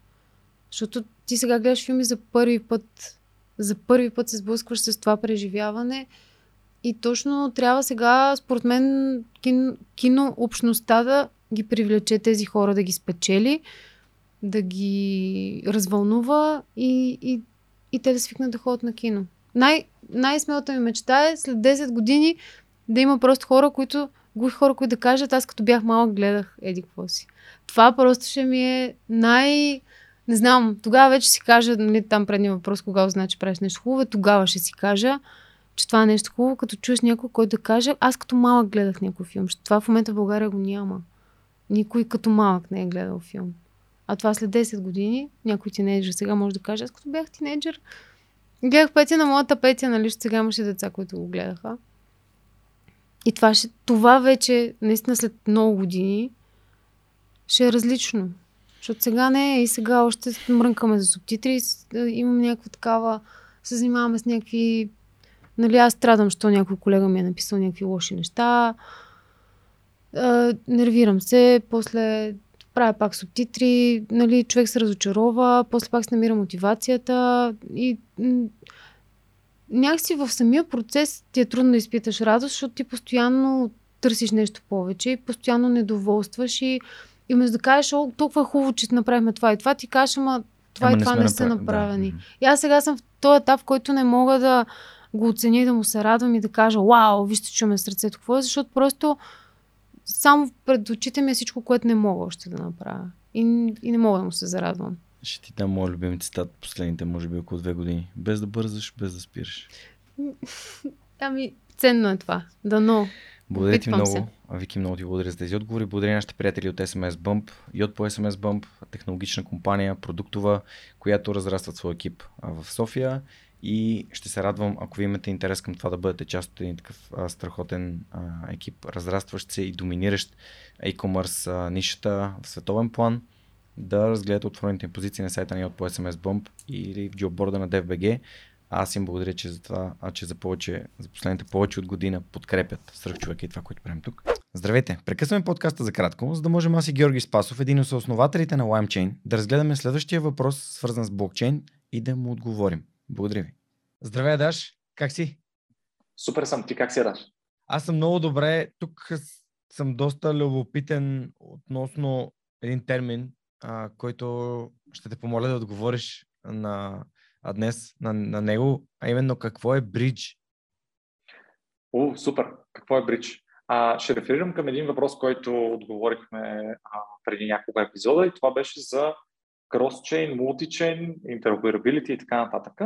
Всъщност, бриджа е технология за свързване на две мрежи. Или по-точно за информация, за изпращане на информация от една мрежа към друга мрежа. Като а, информацията е достатъчно обхватно, обширно и обхватно, всеобхватно понятие, така че да може да ни позволи да правим каквото си искаме с нея. Та бриджовете са софтуерни системи, които не са в нито една от а, мрежите, които ние свързваме, но всъщност са мост между тези две системи. А, мост на информация. За какво могат да се използват те? Могат да се използват те за трансфер на криптовалута от една към друга мрежа. Могат да се използват за а, използване на апликация от една мрежа в друга мрежа. За, за, за, за, за изпращане на заявка да се използва дадена апликация и за получаване на резултата от тази апликация. Но най-така общо казано, бриджовете, мостовете, техната роля е всъщност да са този мост между двете мрежи, мост на информация. Страхотно. Благодаря ти за отговора на този въпрос. Надявам се, че и на нашите слушатели и зрители това също носи добавена стойност. Ще се радваме да продължим да получаваме техните въпроси, а до тогава и до следващия ни епизод. Чао, чао от мен. Чао. Благодаря на LimeChain за това, че подкрепят свърх човека, а на вас ще бъда много благодарен, ако ми изпратите въпроси, свързани с блокчейн, криптовалутите или изобщо свързано с Web 3.0, които можем в последствие с екипа на LimeChain да отговорим и да помогнем на вас. Благодаря и приятно слушане на настоящия епизод. А, да минем към книгите, Вики, като така към Любима финала тема. на нашия разговор. Моля те препоръчаме книги, които са ти променили живота в някаква положителна посока. Какво Ето е това една се- книга, която ти подарявам О, сега, защото благодаря. на гости не се идва с празни Какво е това? ръце. Крис Клиф, на смелите се прощава. На смелите се прощава е книга, която прочетох преди доста време, която е свързана с темата за войната. Мгм. Аз, а, нали, като доста хора, които четат, много преработвам нещата, които се случват с литература, защото просто иначе действителността е твърде сурова и твърде тежка и по някакъв начин литературата ни като всяко изкуство е медиума, който те прекара някакси през всичките ти емоции. Тази книга обичам не само защото заглавието просто страшно много ми харесва М. че на смелите хора се прощава, но защото е един портрет на войната, който не е героичен, не е нещо, което нали, да ти назидава какви са последиците, ами изключително откровен, човешки, а, много, някакси, да не издавам цялата книга, но просто някакси наистина придава тази обърканост, това търсене, нали, какъв човек си ти в света, в който се случва това в момента. Как го възприемаш, как, защото то е нещо, което наистина изменя цялостното ти възприятие за свят, за живот, за смърт, за всичко. И според мен в момента преди какво се случва в света е много важно да преработваме цялото това нещо, да не го оставяме просто да ни а, връхлита и да не знаем какво да правим с него.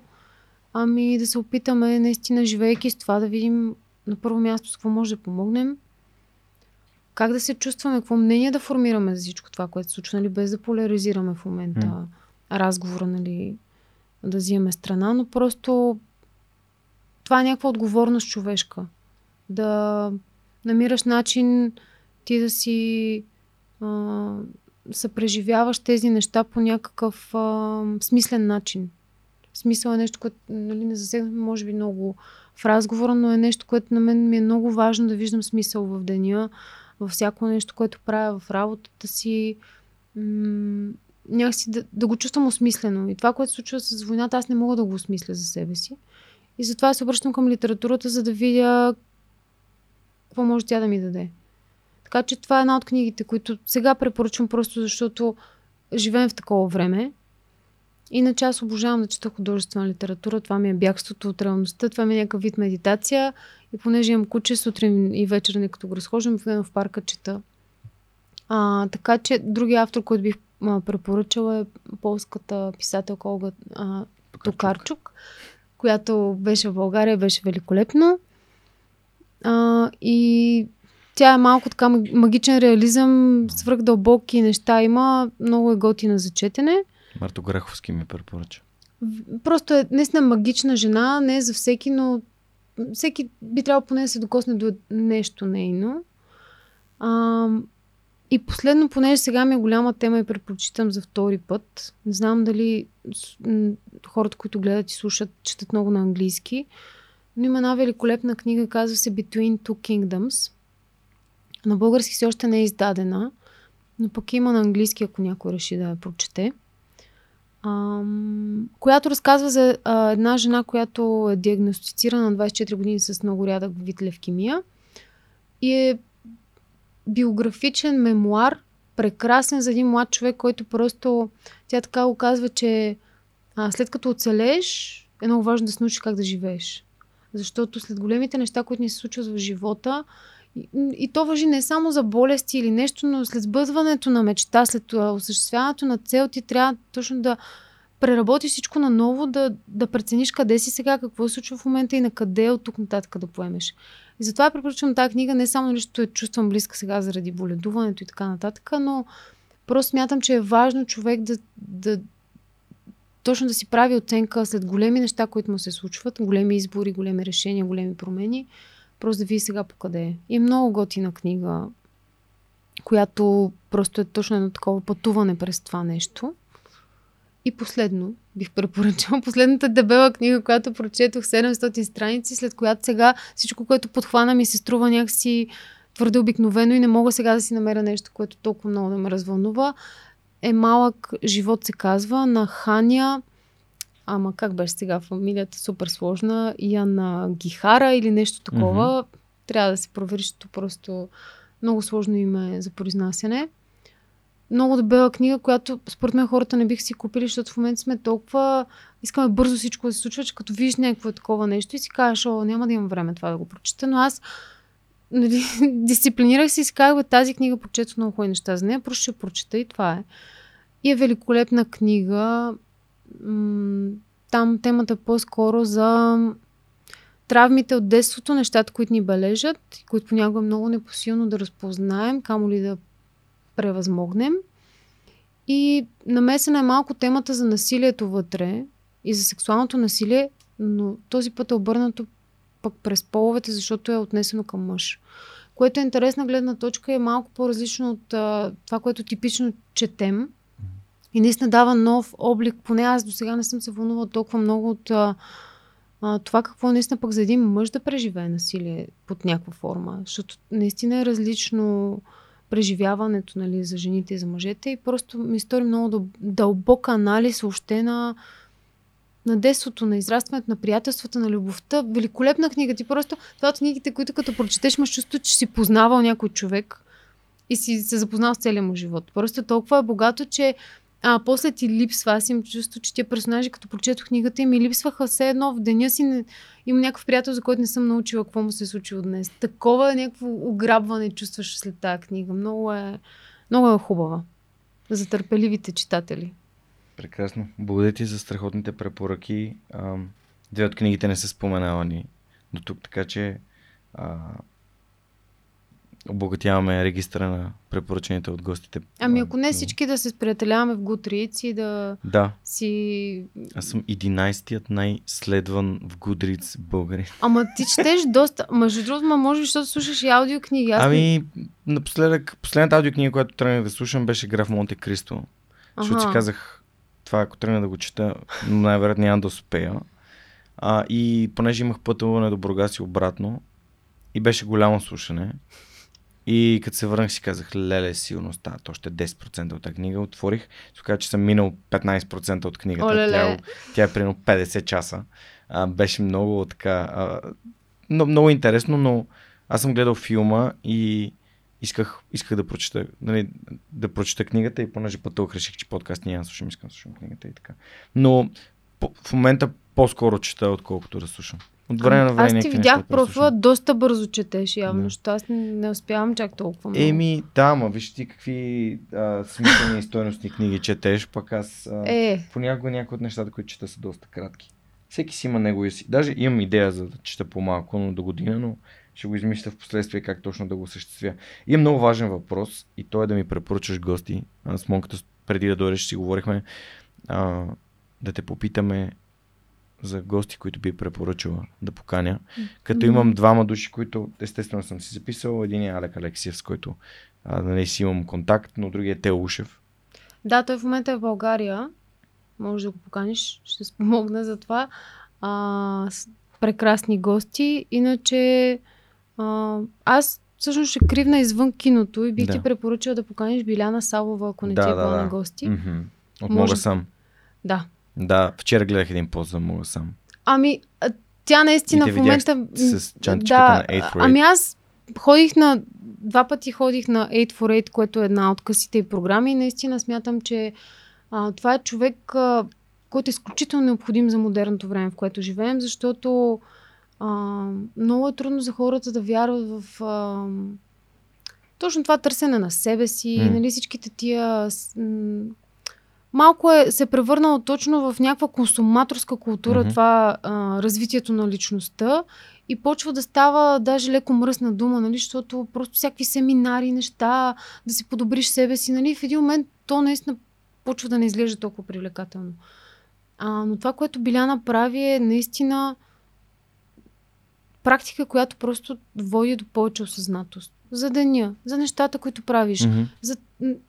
То не е някакви такива ритуали или нещо такова.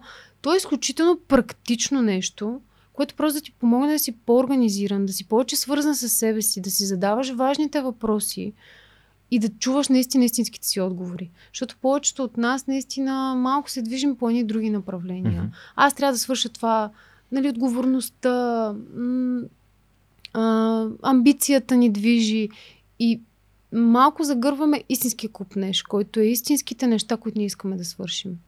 Истинската благодарност, истинската радост.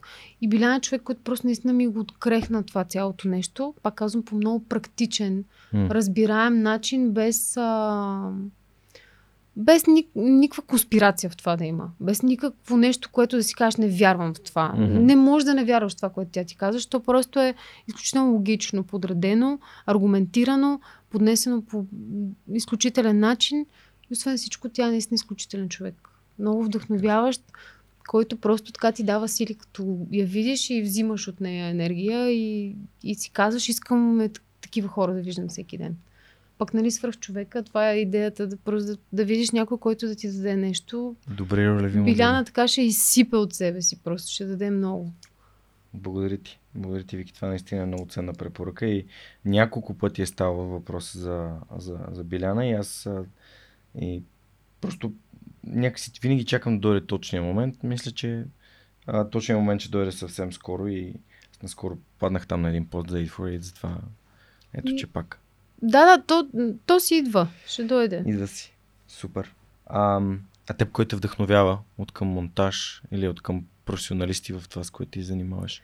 А, като личности, ами, Кого? имам си М. разни Кумири. Имам си разни люб, любимци, нали, като Уолтер Мърч, нали, който всички монтажисти четат а, неговата книга, а, Джо Уолкър и нали, всякакви такива монтажисти, нали, които имат Оскари и така нататък.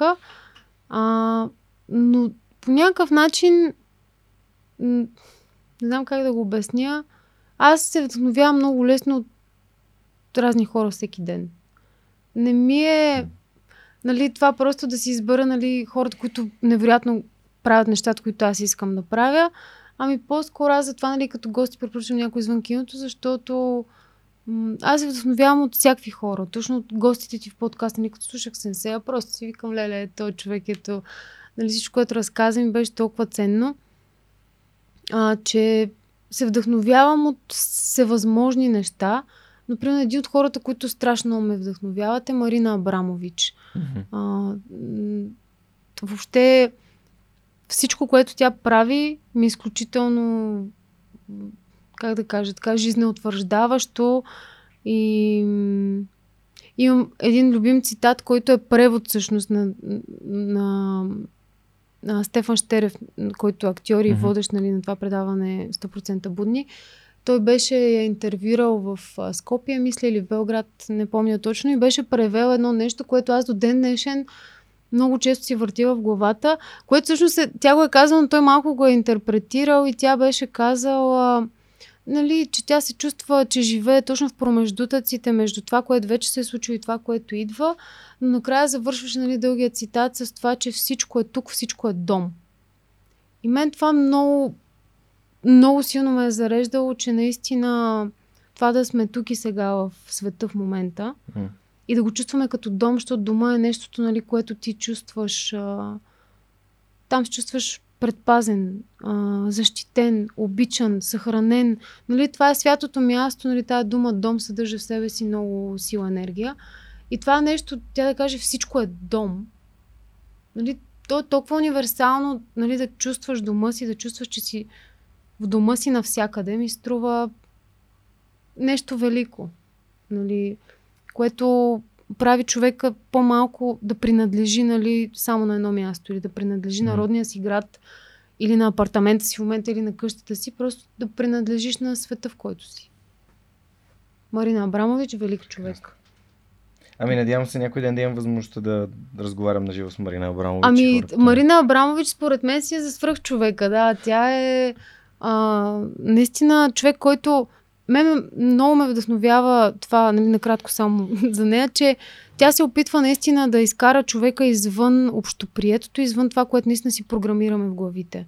И тя има различни такива перформанси и неща, които целят просто да те извадят извън това, да видиш какво седи в тебе наистина. Има разни практики, аз си бях взела ни нейни карти с нейния метод за въобще как се разкача и там има безумни, нали, те са, всяка карта е с някакво като упражнение, което да направиш. Има едно, примерно, един час да прегърнеш дърво и да му говориш. Най-съкровените неща, които мислиш. А, има едно, което много ме кефи, аз го опитах и наистина е много странно удоволствието, да измиеш пода вкъщи с ръце, с парцал. Мгм. Един час да търкаш пода. И за някакви такива много странни неща, които чисто като медитация, някакво, правейки нещо с ръцете си, много странни неща почваш си мислиш в този момент. Просто са много странни неща, които вкарват съзнанието в някакъв процес несъзнателен, докато правиш нещо с ръцете ти, М. ти тече някаква мисъл, но много любопитни. Има такива всякакви нейни, нали, такива... Тя ги нарича метод за точ- точно за достигане на някакви неща в съзнанието, които са по-скрити, които ние през деня седиме на по-на повърхността на задачите, на някакви действия, пък такива моменти, нали, това с дървото, не съм го правила, ама кой знае какво може да ти отключи, наистина споделиш на дърво нещо, което тебе те вълнува. Леле, Виким, чуш, че може да си говорим на 3-30 часа тук. Ами, колко стана? Ами, стана вече поне 2 часа и 40. Монката е буден, това е добре. 2 часа и 48 минути. Не е страхотно, аз просто голяма част от тия неща дори не си, не, не бях планирал да си говорим с тях. Все пак, нали, трябва да, да сложим финала. Мгм. А, искам да ти пожелая на първо място операцията да мине по най-добрия възможен начин и да продължаваш да се бориш за нещата, които те правят щастлива и носят радост. Пък- Благодаря. Аз ви пожелавам да Е. продължавате да срещате хората с мислени хора. Аз даже малко като ме покани ми стана странно, защото аз не се чувствам като някакъв свръх човек. И защо, нали, някакси не се асоциирам с тази дума и ми е чужда. Даже напротив се ме дърпа към нещо по-обикновено, нали, да приемеш, че простичкото, мъничкото е най-съществено и въобще такива думи са свръх нещо ми е... Ма все пак, точно поради всички гости, нали, които са били, свикаме супер. Е така да си М. поговорим. А, но също ви пожелавам да продължавате. Да виждате смисъла всеки ден и да не спирате. Много е мило това, че, че ни слушаш. Ще те питам как попадна свръх човека в твоя живот. Ами, попадна точно чрез приятели. Ники Стоичков първи ми беше споменал за това. А, той като гостува и от тогава аз се закачих и почнах да слушам. Да. И сега ти като ми обясни как да се съм скрайдна и вече ми е по-лесно, защото ми излиза нотификация и не трябва да сърчвам нали, да, постоянно, да което е супер. А, да. Благодаря, че слушаш, защото ако хора като теб слушат, а, определено и събират вдъхновение от други свръхчовеци. Плюс това сега ще правим и рождения ден на свръхчовекът във вторник.